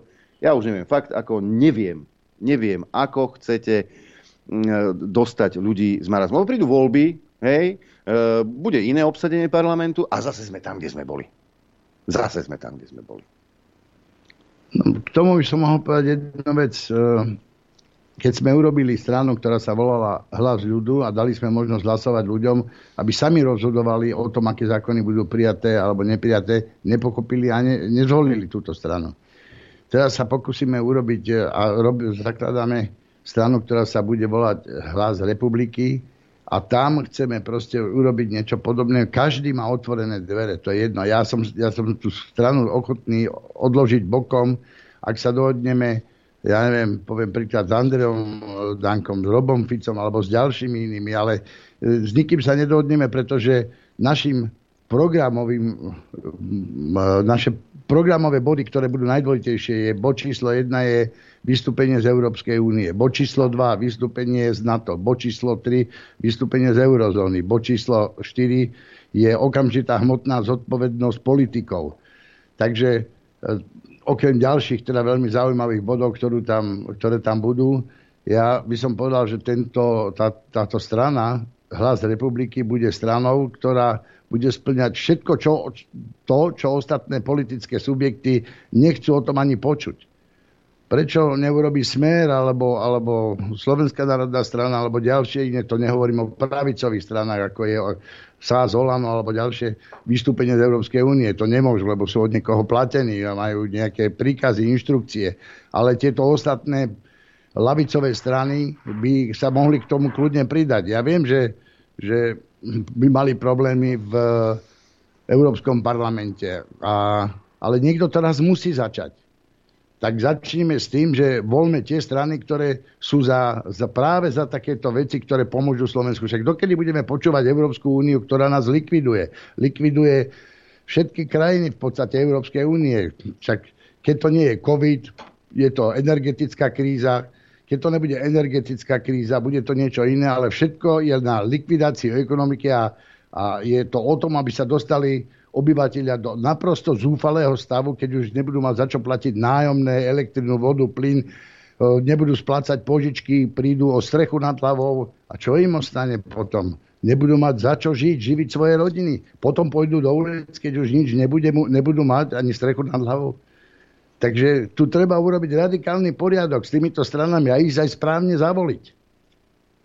Lenže e, v tomto má Adrian pravdu. No skús dať dohromady, ja neviem, e, Tarabu a všetky smer sa a povedať im, že sme za vystúpenie z Európskej únie. No, nikto nepôjde s tebou. Povedz, že chceš vystúpiť z NATO. Takisto nepôjde nikto s tebou. Takže tu aj národ rozhoduje. A národ si má správne rozhodnúť. Ja som nikdy nefetoval, nikdy som nebral drogy. To môžem povedať o mnohých, ktorí sedia v tom parlamente. Ale tým, že mám práve takéto názory, tak ma mnohí považujú za nepriateľného človeka. Ale ten národ si to raz uvedomí a príde k tomu názoru, že ozaj treba urobiť radikálny krok, nevoliť e, strany, ktoré chcú ostať v Európskej únii, ktoré sú za NATO. Však my, to NATO a Európska únia v podstate podporuje Ukrajinu, ktorá bojuje proti Rusku, ktoré nám dodáva energiu, energetické produkty, ktoré vlastne dovolia nám prežiť zimu, pre, fungujú nám fabriky, závody, podniky, ale keď nám to Rusi odstrihli, teraz čo budeme brať? Bridlicový plyn? V Kosove bol bridlicový plyn. Čo urobili Američania? Jednoducho si ho zobrali. Bez súhlasu, bez všetkého. A bridlicový plyn je ich. A cez vozia drogy. Zásobujú s tým celú Európu a, a prevraty robia. Prečo sa všetko len šepká? Prečo to nikto nehovorí otvorene? Všetci to vedia, kompetentní a nikto o tom nehovorí. Lebo nemôže, lebo sa boja. Každý sa bojí. Môže mať aj ja obavy, ale nebudem sa bať, budem hovoriť pravdu. A toto je to dôležité, pán redaktor. Ako pekne mi povedal však Norbert. No, tak to, to má čo za tie drogy. Ako pekne mi povedal. Keby som to aspoň raz vyskúšal. Ale ani som to nikdy nevyskúšal, takže ani neviem povedať, čo to robí. Možno, že keby som to vyskúšal, tak zoberiem kosak a kladivo a idem do ulic. A zase nepočujeme Norberta. Nie? Takže si dáme prestávku no. a to už a, a väčšia časť vlastne teraz e, bude na vás, pretože e, pustíme telefónnu linku 0950661116 no a môžete sa vyjadrovať k tomu, čo bolo povedané napríklad e, v tej časti, keď bol uh, hostom štúdiu Juch Taraba, no a aj k tej časti, kde bol pán Marček, ale aj k veciam, ku ktorým chcete.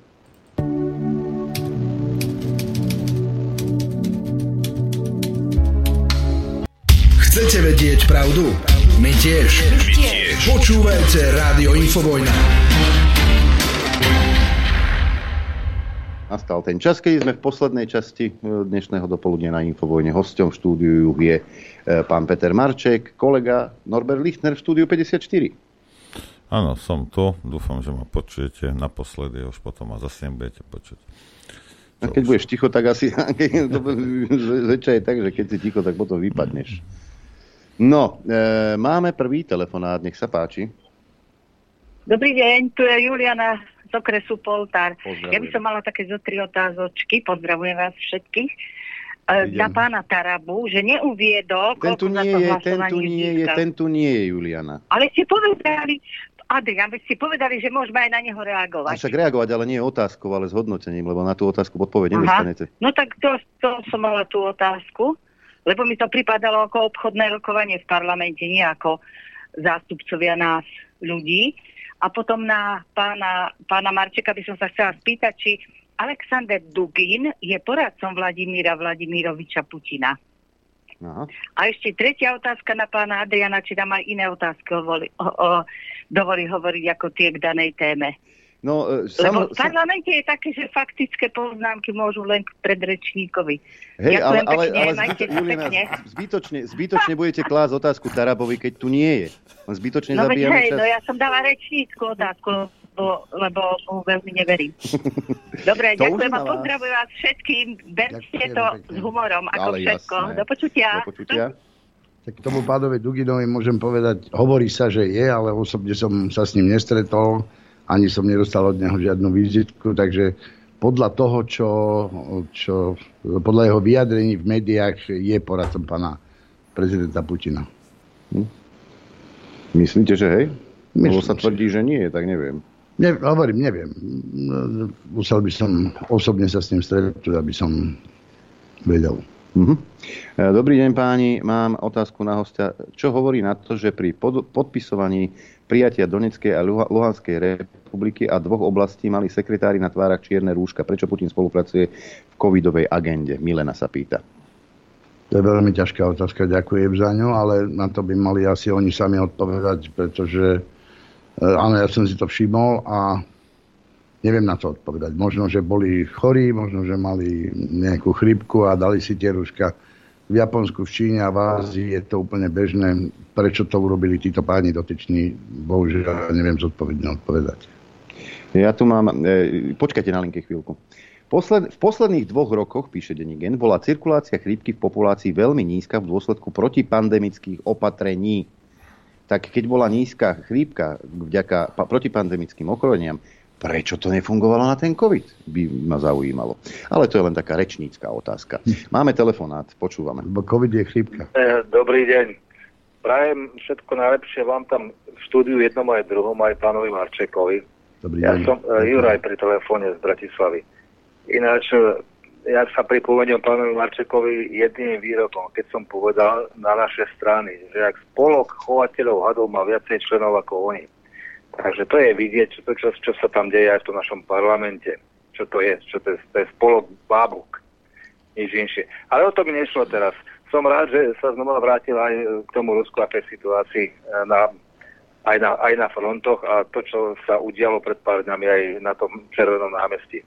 Ja to ináč sledujem denodenne, aj teraz mám otvorené uh, ruské správy. Akurát som chcel jednu vec pripomenúť. E, keby niekto to nevedel, tak dneska má Vladimír Vladimírovič Putin 70 rokov, ale, ale pracuje normálne, ako keby sa nič nestalo. Až zajtra to bude slaviť doma v Petrohrade. To len na pripomenutie. Ináč, stretol som sa v novinách dneska len s malou pripomienkou, nie že by robili oslavné tirády. Nič takého som sa nikde nestretol. Takže žiadny kult osobnosti, žiadny diktátor, ani nič podobného. A čo sa týka toho pôsobenia, Pán Marček má úplnú pravdu, čo, čo sa týka to, tých záujmov Spojených štátov a NATO. Je snaha jediná, prvá a základná. Rozbiť Rusko. To, akými prostriedkami, to je úplne jedno. Včera som si prečítal jeden pekný článok na Arzenále Atečestva o hybridnej vojne. Ale to je skutočne popísané, detálne popísaná tak, ako sa to deje. Všetkými prostriedkami, všetkými dostupnými od tých uh, sociálnych cez diplomatické až po tú vojnu. Toto je zástupná vojna, ale je to vojna. A tak to ľudia aj berú. Ja som sa stretol s mnohými názormi, ktoré nie sú tie oficiálne z týchto uh, ruskej tlači, ktoré žiadajú ostrejší postup voči to, tomu, čo sa deje na Ukrajine. Skutočnú vojnu, aby to skončili a rýchlo skončili s nimi. Takže aj takéto názory sú. Nie len to, že je to špeciálna vojenská operácia. Áno, tak to je, tak to je produkované. Že na začiatku bola špeciálna, teraz je to nešpeciálna, by som povedal. A mala by taká byť. A tá hrozba s tými jadrovými zbraniami, čo, čo ide dookola stále, to je, to je výpod psychické, psychologickej vojny zo strany Spojených štátov. Ďakujem, majte sa krásne. Ďakujeme. Ďakujem. Ďakujem. No, naprosto súhlasím s vami. Ja som počul niektoré názory Rusov, samozrejme, že by mala by byť tá vojna radikálnejšia, aby sa ukončila a aby nezomierali, nezomierali ľudia, ale neviem si dosť dobre predstaviť, čo je to razantnejšia a neviem si predstaviť, aké, aké zbraňové systémy by mali byť na to použité. Ja, ja vám poviem predstavu, ja vám, ja vám poviem predstavu. Na to Spojených štátov amerických, čiže ja v podstate Pán Marček. Osobne môj pocit vám môžem povedať, že, A už ma zase že je lepšie, keď je v takomto móde relatívne pokojnom, než by mali začať nad našimi hlavami lietať e, jadrové zbranie a rakety je z hlavice s tým, že nevieme, kde bude dopad a, a mm, na to nám nič iné neostáva, len sa modliť a nech nám v tom pomáha, aby, aby tá vojna neprepukla do skutočného konfliktu, ktorý skončí tragicky pre, nielen pre Ruskú federáciu, Ukrajinu, ale aj pre Spojené štáty americké, západnú Európu a pravdepodobne aj Slovensko a celú planetu. Takže... Máme ďalší telefonát, nech sa páči. O. Halo. Dobrý deň, pri telefóne David Prešova. Dobrý deň. Chcel by som vám, chlapi, vyjadriť eh, v prvom rade svoj obdiv za to, že ste takí odvážni a že dokážete toto robiť v dnešných časoch a dávať ľuďom priestor na ich názory. Fakt veľký klobúk dole, lebo ja som si sám o sebe myslel, že som odvážny, ale toto, toto by som asi nedal, by som sa možno bál za každým ísť domov, keby som šiel zo štúdia, takže klobúk dole. A ja nemám otázku, ale mám len taký dotaz, na ktorým som rozmýšľal nad súčasnou situáciou v našej vláde že nám obyčajným ľuďom, ktorým je vlastne jedno, kto tam je, ide nám len o to, aby, aby, tam, aby sa to robilo, aby sa tá politika robila pre nás, tak nám vlastne vyhovuje súčasná situácia, pretože uh, blbosti v podobe Matovičových a človek neprechádzajú, lebo nemá za to zahlasovať. A paradoxne prechádzajú len, uh, len dobre zákony, hej, či opozícii, či koalícii. Čiže mám taký pocit, že aj táto situácia s menšinou vládou a s týmto chaosom nám, nám obyčajným ľuďom v podstate vyhovuje. Pretože oni sa teraz budú prebiehať v tom, kto, kto urobí lepší zákon, kto, kto predniesie lepší zákon, lebo vedia, že voľby sú za dverami. A tým pádom je to pre nás dobre, lebo sa jeden, druhý sa predbehujú, kto, kto dá lepšie a má to ísť vie, že mu horí pod zadkom, čiže bude dávať len dobré veci a také veci ako liberálne, napríklad jak partnerstva, tieto, to nemá šancu v momentálnej dobe. Takže len toľko. Ďakujem vám pekne a do Ďakujeme. počutia. Ďakujeme. No, k tomu neviem sa nejak vyjadriť, ani nebudem sa vyjadrovať, vy ste to dobre zhrnul. Je to tak, e, myslím, že teraz e, tými rôznymi prekáračkami a tým, že, že koalícia nemá do, dostatočný počet hlasov, ja nie som v parlamente momentálne, takže to nemôžem vyhodnocovať nejak presne, ale logicky z toho vyplýva, že môžu, tu, tu sú také bartre, to nám schválite, my vám toto schválime, toto urobíte, my vám toto urobíme to je možno, že dobre, že ozaj prechádzajú tie zákony, ktoré pomôžu Slovensku a občanom Slovenska a pevne verím, že raz bude vláda, ktorá bude kompaktná a ktorá bude robiť len zákony, ktoré budú pomáhať občanom Slovenskej republiky a, a na toto všetko zlo zabudneme. Potrvá nám to dlho, kým to dáme do poriadku, ale pevne verím, že Slovensko je toho schopné. Máme ďalší telefonát, počúvame. Adrian, pozdravujem, ty Peter. Ahoj. Ahoj, čau. Pán Marček, dve otázky mám na vás. Dobrý. Prvá, čo si myslíte o referendu, pretože politické strany veľmi nechcú, pretože boja sa sfunkčeniu referenda. A keď sa o to snažíme, aj dokonca Janko Baránek, keď sme o tom rozprávali, tak chce tam nejaké poistky. Principiálne nie je proti, čiže čo vy na to? Pretože pokiaľ bolo sfunkčené referendum a ľudia by to pochopili, že je to pre všetkých dobre, tak by na to išli. A druhá otázka, prečo ste sa nepridal k nejakej strane, ktorá má taký istý program a zakladať si ďalšiu stranu? Dobre, ďakujeme Peťo, pozdravujeme. Ahoj. Ako? Peťo, k tej prvej otázke môžem povedať iba toľko, že e, tým, čo ste povedali, súhlasím naprosto a k tej druhej otázke môžem, ja sám som navrhoval, bol som, rozprával som s Andreom Dankom, rozprával som so Smenakmi. Ono, viete, je to veľmi ťažko, ťažko, tá komunikácia je skoro, skoro nemožná. Uvidíme, čo sa stane pred voľbami. Ja, ja to fakt nepoviem, ja teraz ani to nemôžem vyhodnocovať. Viem určite jednu vec, že som za spájanie aby sa najmenej dve, tri strany, e, ktoré majú slabý výtlak, spojili jeden celok a e, tým dosiahli aj priechodnosť do parlamentu. Do...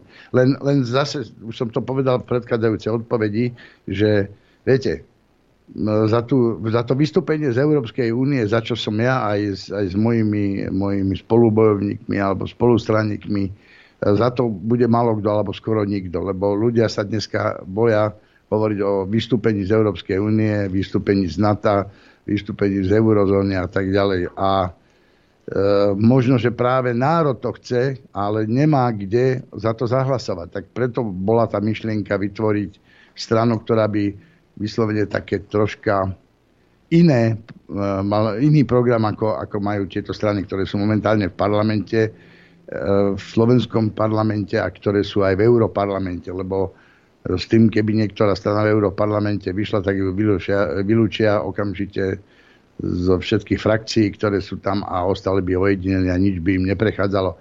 Ona, tá politická situácia je veľmi komplikovaná a, a aj to spájanie je komplikované. A hoci by som bol najradšej, hovorím, ja som sa rozprával aj s, dobre vychádzam aj s pánom Dankom, aj s pánom, s pánom Tarabom, aj s pánom Ficom, ale to sú, to sú stabilné štruktúry, ktoré, ktoré len tak jednoducho medzi seba nikoho nepriberú. E, ďalší telefonát máme, nech sa páči. Uh, dobrý deň, to je Milan Nové zamky. Ja vás pozdravujem a takisto pána, pána Marčeka. Uh, ja len takú poznámočku, že ľudia sa uh, často koho voliť, koho voliť. Ja si myslím, že treba voliť tak uh, tie strany, ktoré chcú jednoznačne vystúpiť z NATO a z Európskej únie a ešte ďalej treba voliť, uh, uh, treba hlavne zmeniť tento uh, politický systém uh, a a k tej vojne, na, k tomu vojenskom konfliktu na Ukrajine. Veď si pamätáme po roku 2014, koľko vojenských kolón tady to prechádzalo do Ukrajiny, samé tanky, samé zbranie a jednoznačne, jednoznačne e, Amerika a NATO sa pripravovali na vojnu. Oni vedeli, že bude vojna, oni to jednoducho vyprovokovali a e, Rusi nemali inú možnosť. Za túto vojnu sú zodpovední tak, jak pán náš minister obrany Nať, ktorý rozputal túto vojnu spolu s ostatnými členmi NATO. Takisto naša prezidentka, e, naša americká, lepšie povedané, a oni sú za to zodpovednosť a nie Rusi.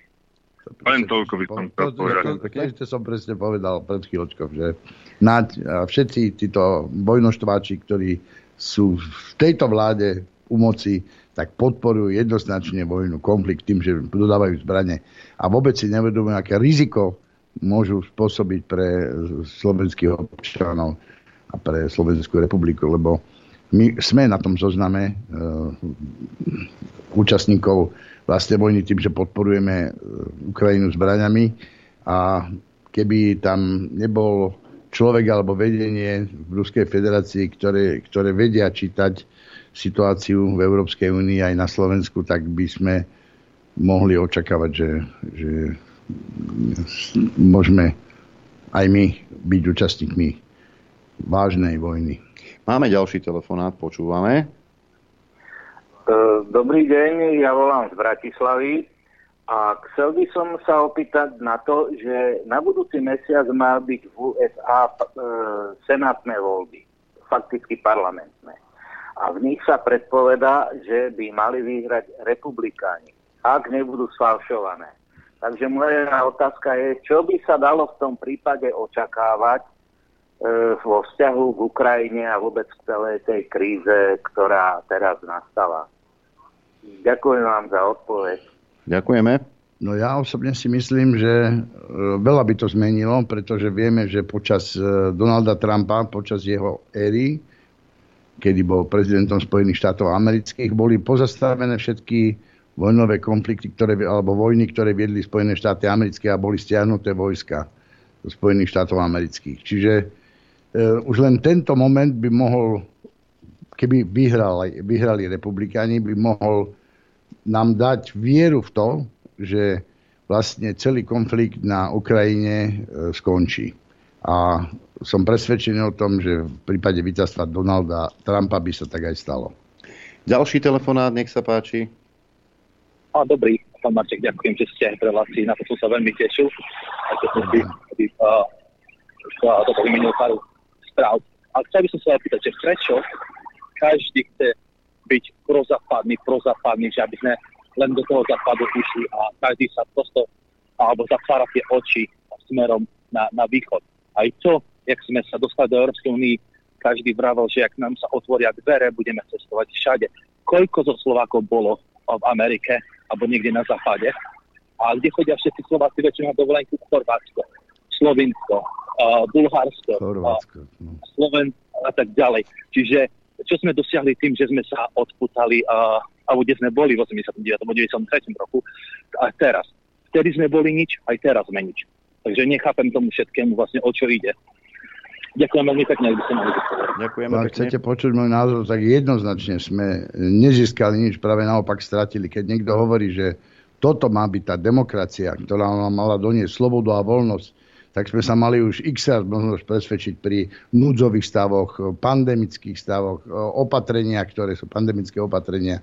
Teraz energetická kríza. Zase nájdu si nejaký dôvod na záver. Čak ja sám som obvinený za podnecovanie, lebo som bol zapaliť sviečku pánovi generálovi Lučanskému v, v núdzovom stave a vyzval som ľudí, že státoční ľudia, kto bude mať čas, nech príde zapaliť sviečku a v tomto mesiaci bude mať niekedy aj súdne pojednávanie za proces.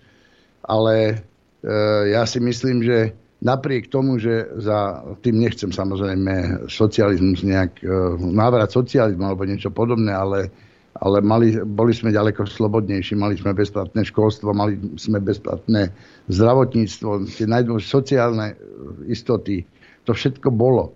A dnes sa má, musíme bať o všetko. Dnes sa musíme bať o prácu, dnes sa musíme bať o to, či nás nejaký lekár ošetrí, či máme zaplatené to zdravotné poistenie. E, podľa mňa, ja veľmi nerad by som chcel kritizovať zdravotníctvo alebo školstvo, ale školstvo v, v, v časoch e, pred 89. rokom bolo ďaleko kvalitnejšie a o zdravotníctve myslím, že všetci, čo si to pamätáme, ani nemusíme hovoriť, lebo tí lekári robili, mm, ja neviem, podľa mňa, nechcem fakt uraziť, lebo mám kopu lekárov, kamarátov, veľmi dobrých priateľov, ale tým, že boli tie covid opatrenia a tak ďalej, ja som si nemohol ísť pozrieť ani oca do nemocnice, preto lebo boli covid opatrenia.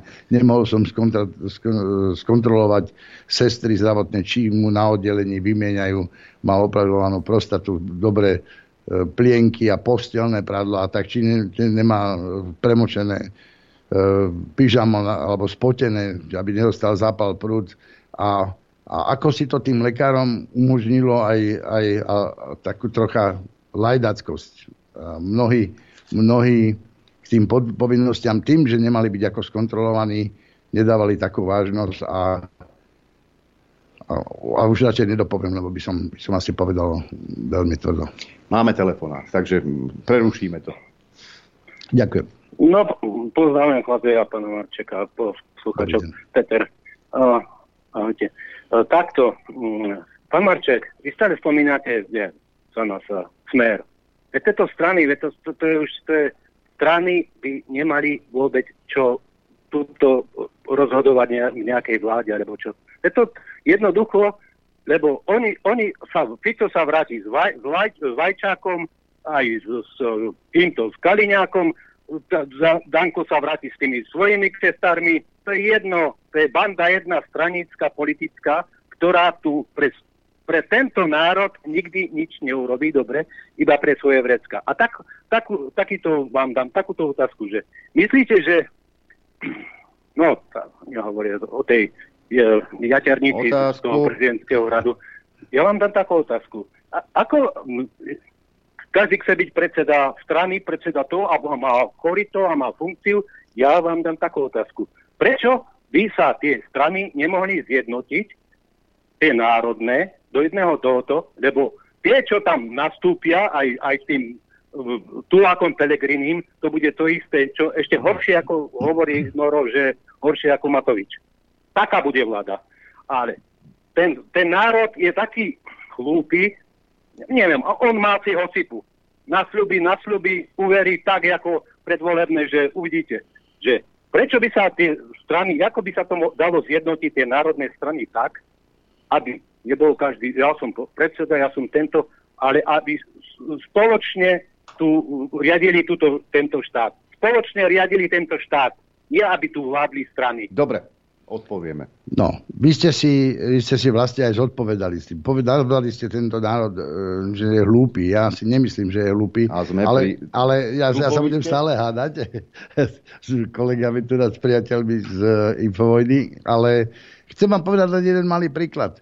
Ja keď som založil stranu, ktorá sa volala Hlas ľudu, tak som ponúkol Štefanovi Harabinovi, aby sa stal predseda Odmietol mi, že on stranu nebude zakladať, že pôjde kandiduje na prezidenta, ale hovorím po neúspešných voľbách, aby prišiel a tým samozrejme nemám nič, teda žiadne výhrady proti nemu, aby to nikto nebral. Ale on si založil potom svoju stranu. Čiže ja, ja, takto sa to deje aj všade. Keď hovoríte o tom smere alebo sa opäť sa vrátime k tomu národu, k tým voličom. No, e, najviac priestoru v médiách majú práve tieto strany, ktoré sú parlamentné a dá sa povedať najsilnejšie opozičné. Pevne verím, pevne verím, som presvedčený o tom, ja by som povedal, že keby to tak nebolo, ale som presvedčený o tom, že e, hlas aj smer dostanú, e, dostanú pomerne dosť značný počet e, hlasov a e, myslím si, že aj SNS sa dostane do parlamentu. A to, čo som povedal ja, oni majú, každý v programe nevylúčil, alebo teda nechce vystúpiť, nie je za vystúpenie z Európskej únie. A ja, keď hovorím o strane, ktorú by som chcel založiť, tak základné tri body prvé sú vystúpenie z EU, vystúpenie z NATO, vystúpenie z eurozóny a štvrtý bod hmotná zodpovednosť politikov, okamžitá. A s týmto programom poprvé e, sa nikto ku mne nepridá, keby som sa dostal do parlamentu a po druhé, ani ma nikto nezobere s týmito mojimi názormi, ktoré mám. Možno ma zoberie, ale povie, o tom to nebudeš rozprávať a, a toto, na toto zabudni. Chápete? Takže aj vy musíte troška brať do úvahy to všetko, čo sa deje. To je politika. A ja som z toho nešťastný. Tak ako je nešťastný z toho aj Adrián alebo Noro, tak som z toho ja nešťastný. A preto hovorím jednu vec. Ja nena, nevyžívam ľudí, aby volili smer, hlas, SNS. Ja som povedal, že zakladáme politický subjekt, ktorý bude presne splňať to, čo si podľa mňa myslí viac ako 50% obyvateľov Slovenskej republiky a to je vystúpenie z Európy, Európskej únie, vystúpenie z NATO, vystúpenie z eurozóny, vystúpenie z alebo teda zavedenie hmotnej zodpovednosti politikov. To je všetko ja, ja, vy ste vlastne zopakovali, čo som povedal, vytkli ste mi niečo, čo ja hovorím už dávno. Máme ďalší telefonát, nech sa páči, počúvame. Dobrý deň, počujeme sa? Áno, nech sa áno. páči, počúvame. Um, ďakujem veľmi pekne. Uh, pán Marček, uh, ste to pekne zhrnuli, uh, čo sa týka politiky a, a, a systému na Slovensku, ktorý nie je momentálne pre ľudí. Nie je. Ani jedna politická strana pred voľbami nasľubujú hory doly, ale v konečnom dôsledku nesplnia nič. Pozrime sa na takého pána Kolára.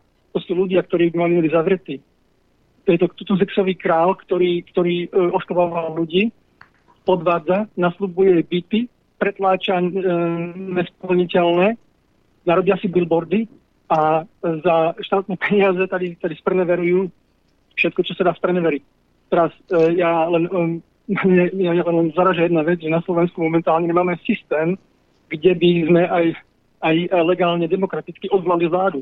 Na Slovensku sa nedá odvolať vláda, ktorá nepracuje pre ľudí. Otázka pre pána Mačika je, že um, vymysleť taký systém uh, o tej o zodpovednosti. Uh, momentálne som, som zrozený, že, že uh, bojím sa povedať, že, že žijeme v právnom štáte. Pozrime sa na tú haváriu teraz v Bratislave Um, tady to treba spraviť taký systém aj v parlamente, že by boli zodpovední tí politici za to. A spraviť také zákony a pretlačiť zákony, ktoré sú pre ľudí, nielen pre politikov. Taký pán Pellegrini je typický e, ďalší príklad, že ktorý len, len to je to obyčajný had, ktorý, ktorý je spreneverený, jak aj, aj väčšina týchto strán, ktoré sú spolu sponzorované mimovládkami zo zahraničia. Tady není nič proslovenské. Otázka je teda, že či sa dá niečo vymysleť, také niečo, že by bolo fakt pro tých ľudí. Určite. Ďakujem. Určite sa dá, môžem, môžem vám na 100% povedať, že sa dá. Len zase, na to, aby ste niečo presadili, o tomto, čo ste hovorili, potrebujete mať ústavnú väčšinu, lebo ústavu treba zmeniť, aby sa zmenili tie najdôležitejšie veci, ako je odvolanie vlády a tak ďalej. Oni o tom rozprávajú, ale nikto za to nezahlasuje, nikto to nepredloží. A, a presne o tom to je. My sa tu točíme do kolečka, čiže e, ja preto hovorím stále, a tu, tu nejde o to, že ja hovorím o subjekte, ktorý by toto všetko splnil, vystúpil z. Už to nebudem opakovať do kolečka, počuli ste to dnes veľakrát. A nemusí byť ani predseda v tej strane. Ja chcem len, e, aby sa do tejto strany dostali ľudia, ktorí sú čestní a ktorí budú dodržiavať presne všetko, čo to, na čo prisahajú pri prísahe eh, a pri zložení, teda pri eh, prebratí eh, mandátu poslaneckého. Takže... Posledný telefonát dnes. Nech sa páči. A, ja som to nedvihol. A, už som to dvihol. Nech sa páči, počúvame. Dobrý deň, pozdravujem do štúdia vás, uh, Adrian i Norbert, aj pána hostia. Uh, posledný týždeň máte veľmi, veľmi dobré diskusie, aj dobrých hostí. Každý rozpráva, ako by to malo byť, ako by to bolo správne, ako by to bolo najlepšie pre ľudí, pre Slovensko. A každý to prezentuje s najlepším zámerom. Pán Marček vraví, že spojiť smer a, všetkých, ktorí by chceli, lebo tí majú výtled na, tých ľudí. Prečo nespojiť všetkých ostatných, ktorí sa aj u vás v alternatíve, alternatíve vlastne nejako predstavili a nech deklarujú prakticky ten, ten svoj zámer, že sa chcú spojiť a chcú robiť pre ľudí. O, taká Kaka Boková, o, Mir, Miro Heredoš, o, pán Huliak, proste všetci tí, ktorí aktuálne vystúpili, že systém, o, ako je nastavený, je zlý a chcú ho zmeniť k lepšiemu. Prečo nespojiť práve týchto? Ďakujem pekne, budem počúvať. Pekný deň. Pekný deň. Odpoveď som už dal predtým. Ja som povedal, že v tejto strane budú mať do tejto strany, ktorú zakladáme, budú mať prístup všetci tí, aj alternatívci, ktorí sú hlavne za tie základné body, čo hovoríme. Čiže vystúpenie z EU, vystúpenie z NATO a tak ďalej. A keď, to, keď budú s tým súhlasiť, môžu. Len ja už nemienim zotrvávať Európskej únii, ktorá nám poškodzuje, ktorá likviduje. Ja chcem bojovať za budúcnosť mojich detí a mojich vnúčat. A to ma vedie k tomu, aby som založil subjekt, ktorý zatiaľ taký tu nie je založený. Takže to nie je o tom, že niekto sa nechce spájať. Ja chcem, ja poznám pána Huliaka osobne, to je jeden skvelý človek, uh, Balka Slotu, pána Tarabu, ja všetkých týchto ľudí poznám a som za to, aby sme sa spájali, len, len, len uh, pokiaľ nebudeme jednotní v tom programe, a pokiaľ sa nezhodneme na tom vystúpení, tak pravdepodobne ostanem sám s tou mojou skupinou ľudí a s tými voličmi, ktorí nám dajú hlas a ktorí budú za to, aby sme sa aby sme, aby sme vystúpili z tej Európskej únie. Čiže nové smerovanie, absolútne nové smerovanie. Upraviť ústavu Slovenskej republiky a tak ďalej. Tam predtým ten pán hovoril o, o, o, o právnom štáte. Tu právny štát nie je. To všetci vidíte od kajúcnikov počnúť, ako sa tu e, ovládajú kauzy, ako sa usvedčujú možno aj nevinní ľudia, ako prišli o život e, napríklad e, pán Lučanský, generál Lučanský a, a ďalší iní, ktorí mali rôznymi spôsoby záhadné smrti v, v, vo vyšetrovacej väzbe alebo, alebo vo výkone trestu. Takže o, o čom sa tu bavíme? Právny štát žiadny a, a voľby e, a spájanie síl nedohľadne zatiaľ. Ale pevne verím, že národ je ten, ktorý rozhoduje. Ľudia, občania, voliči. A keď zavolia ten subjekt, ktorý toto chce, tieto požiadavky, ktoré zatiaľ, čo ste sa prihlásili do diskuzie, všetci chcete v podstate to, čo ja, alebo čo my, tak to zavolte. Zavolte vystúpenie z Európskej únie, zavolte vystúpenie z NATO, zavolte e, vystúpenie z eurozóny, zavolte za... za e, Lenže, pán Marček, tu je jedna vec, tým ľuďom musíte dať víziu. Čo bude potom? Napíšeme všetko, to bude všetko program. Lebo už to už musíte vedieť teraz, keď to chcete. A povedzte hej? mi, a povedzte mi, že ja viem, ale povedzte mi, E, čo sa stalo s Veľkou Britániou, že vystúpila z EU? Táto. Alebo čo je so Švajčiarskom, alebo čo je s Rakúskom. No tak môžeme, môžeme sa pokúsiť aj byť neutrálnym štátom napríklad. Toľko Peter Marček v štúdiu Juh. Dnes e, blížime sa ku koncu, tak sa rozlúčime. Veľmi pekne vám ďakujem, milí posluchači, aj vám, pani z Infovojny. Tak, Ďakujeme. keďže e, Norbert Donemel z tých informácií, ktoré sa dnes dozvedel, tak sa rozlúčim aj za neho. Uh, ide víkend, keď môžete čo najviac eh, toho času strávte s rodinou, ak ste v práci, nech vám to ubehne čo najrýchlejšie. Máme, bude pekné počasie, takže si to užite s rodinou, keď to bude možné. Počuť a vidieť sa budeme opäť v pondelok krátko po 9. Dovtedy majte pekný víkend a v mene mm, teda Norovom vám zaželám šťastnú a veselú dobrú noc. No to samozrejme, že nemusel. Aj. Ja všetkým, to, že ma oni nepočuje, neznamená, že ma vy nepočujete. Všetkým, ktorí podporujú tento projekt, samozrejme ďakujem, ďakujem vám za pozornosť. Prajem vám krásny, nikým a ničím nerušený, teda ani nami nerušený víkend. A prajem vám šťastnú, veselú, dobrú noc. Len vďaka vašim príspevkom sme nezávislí. Nezávislí. Rádio Infovojna.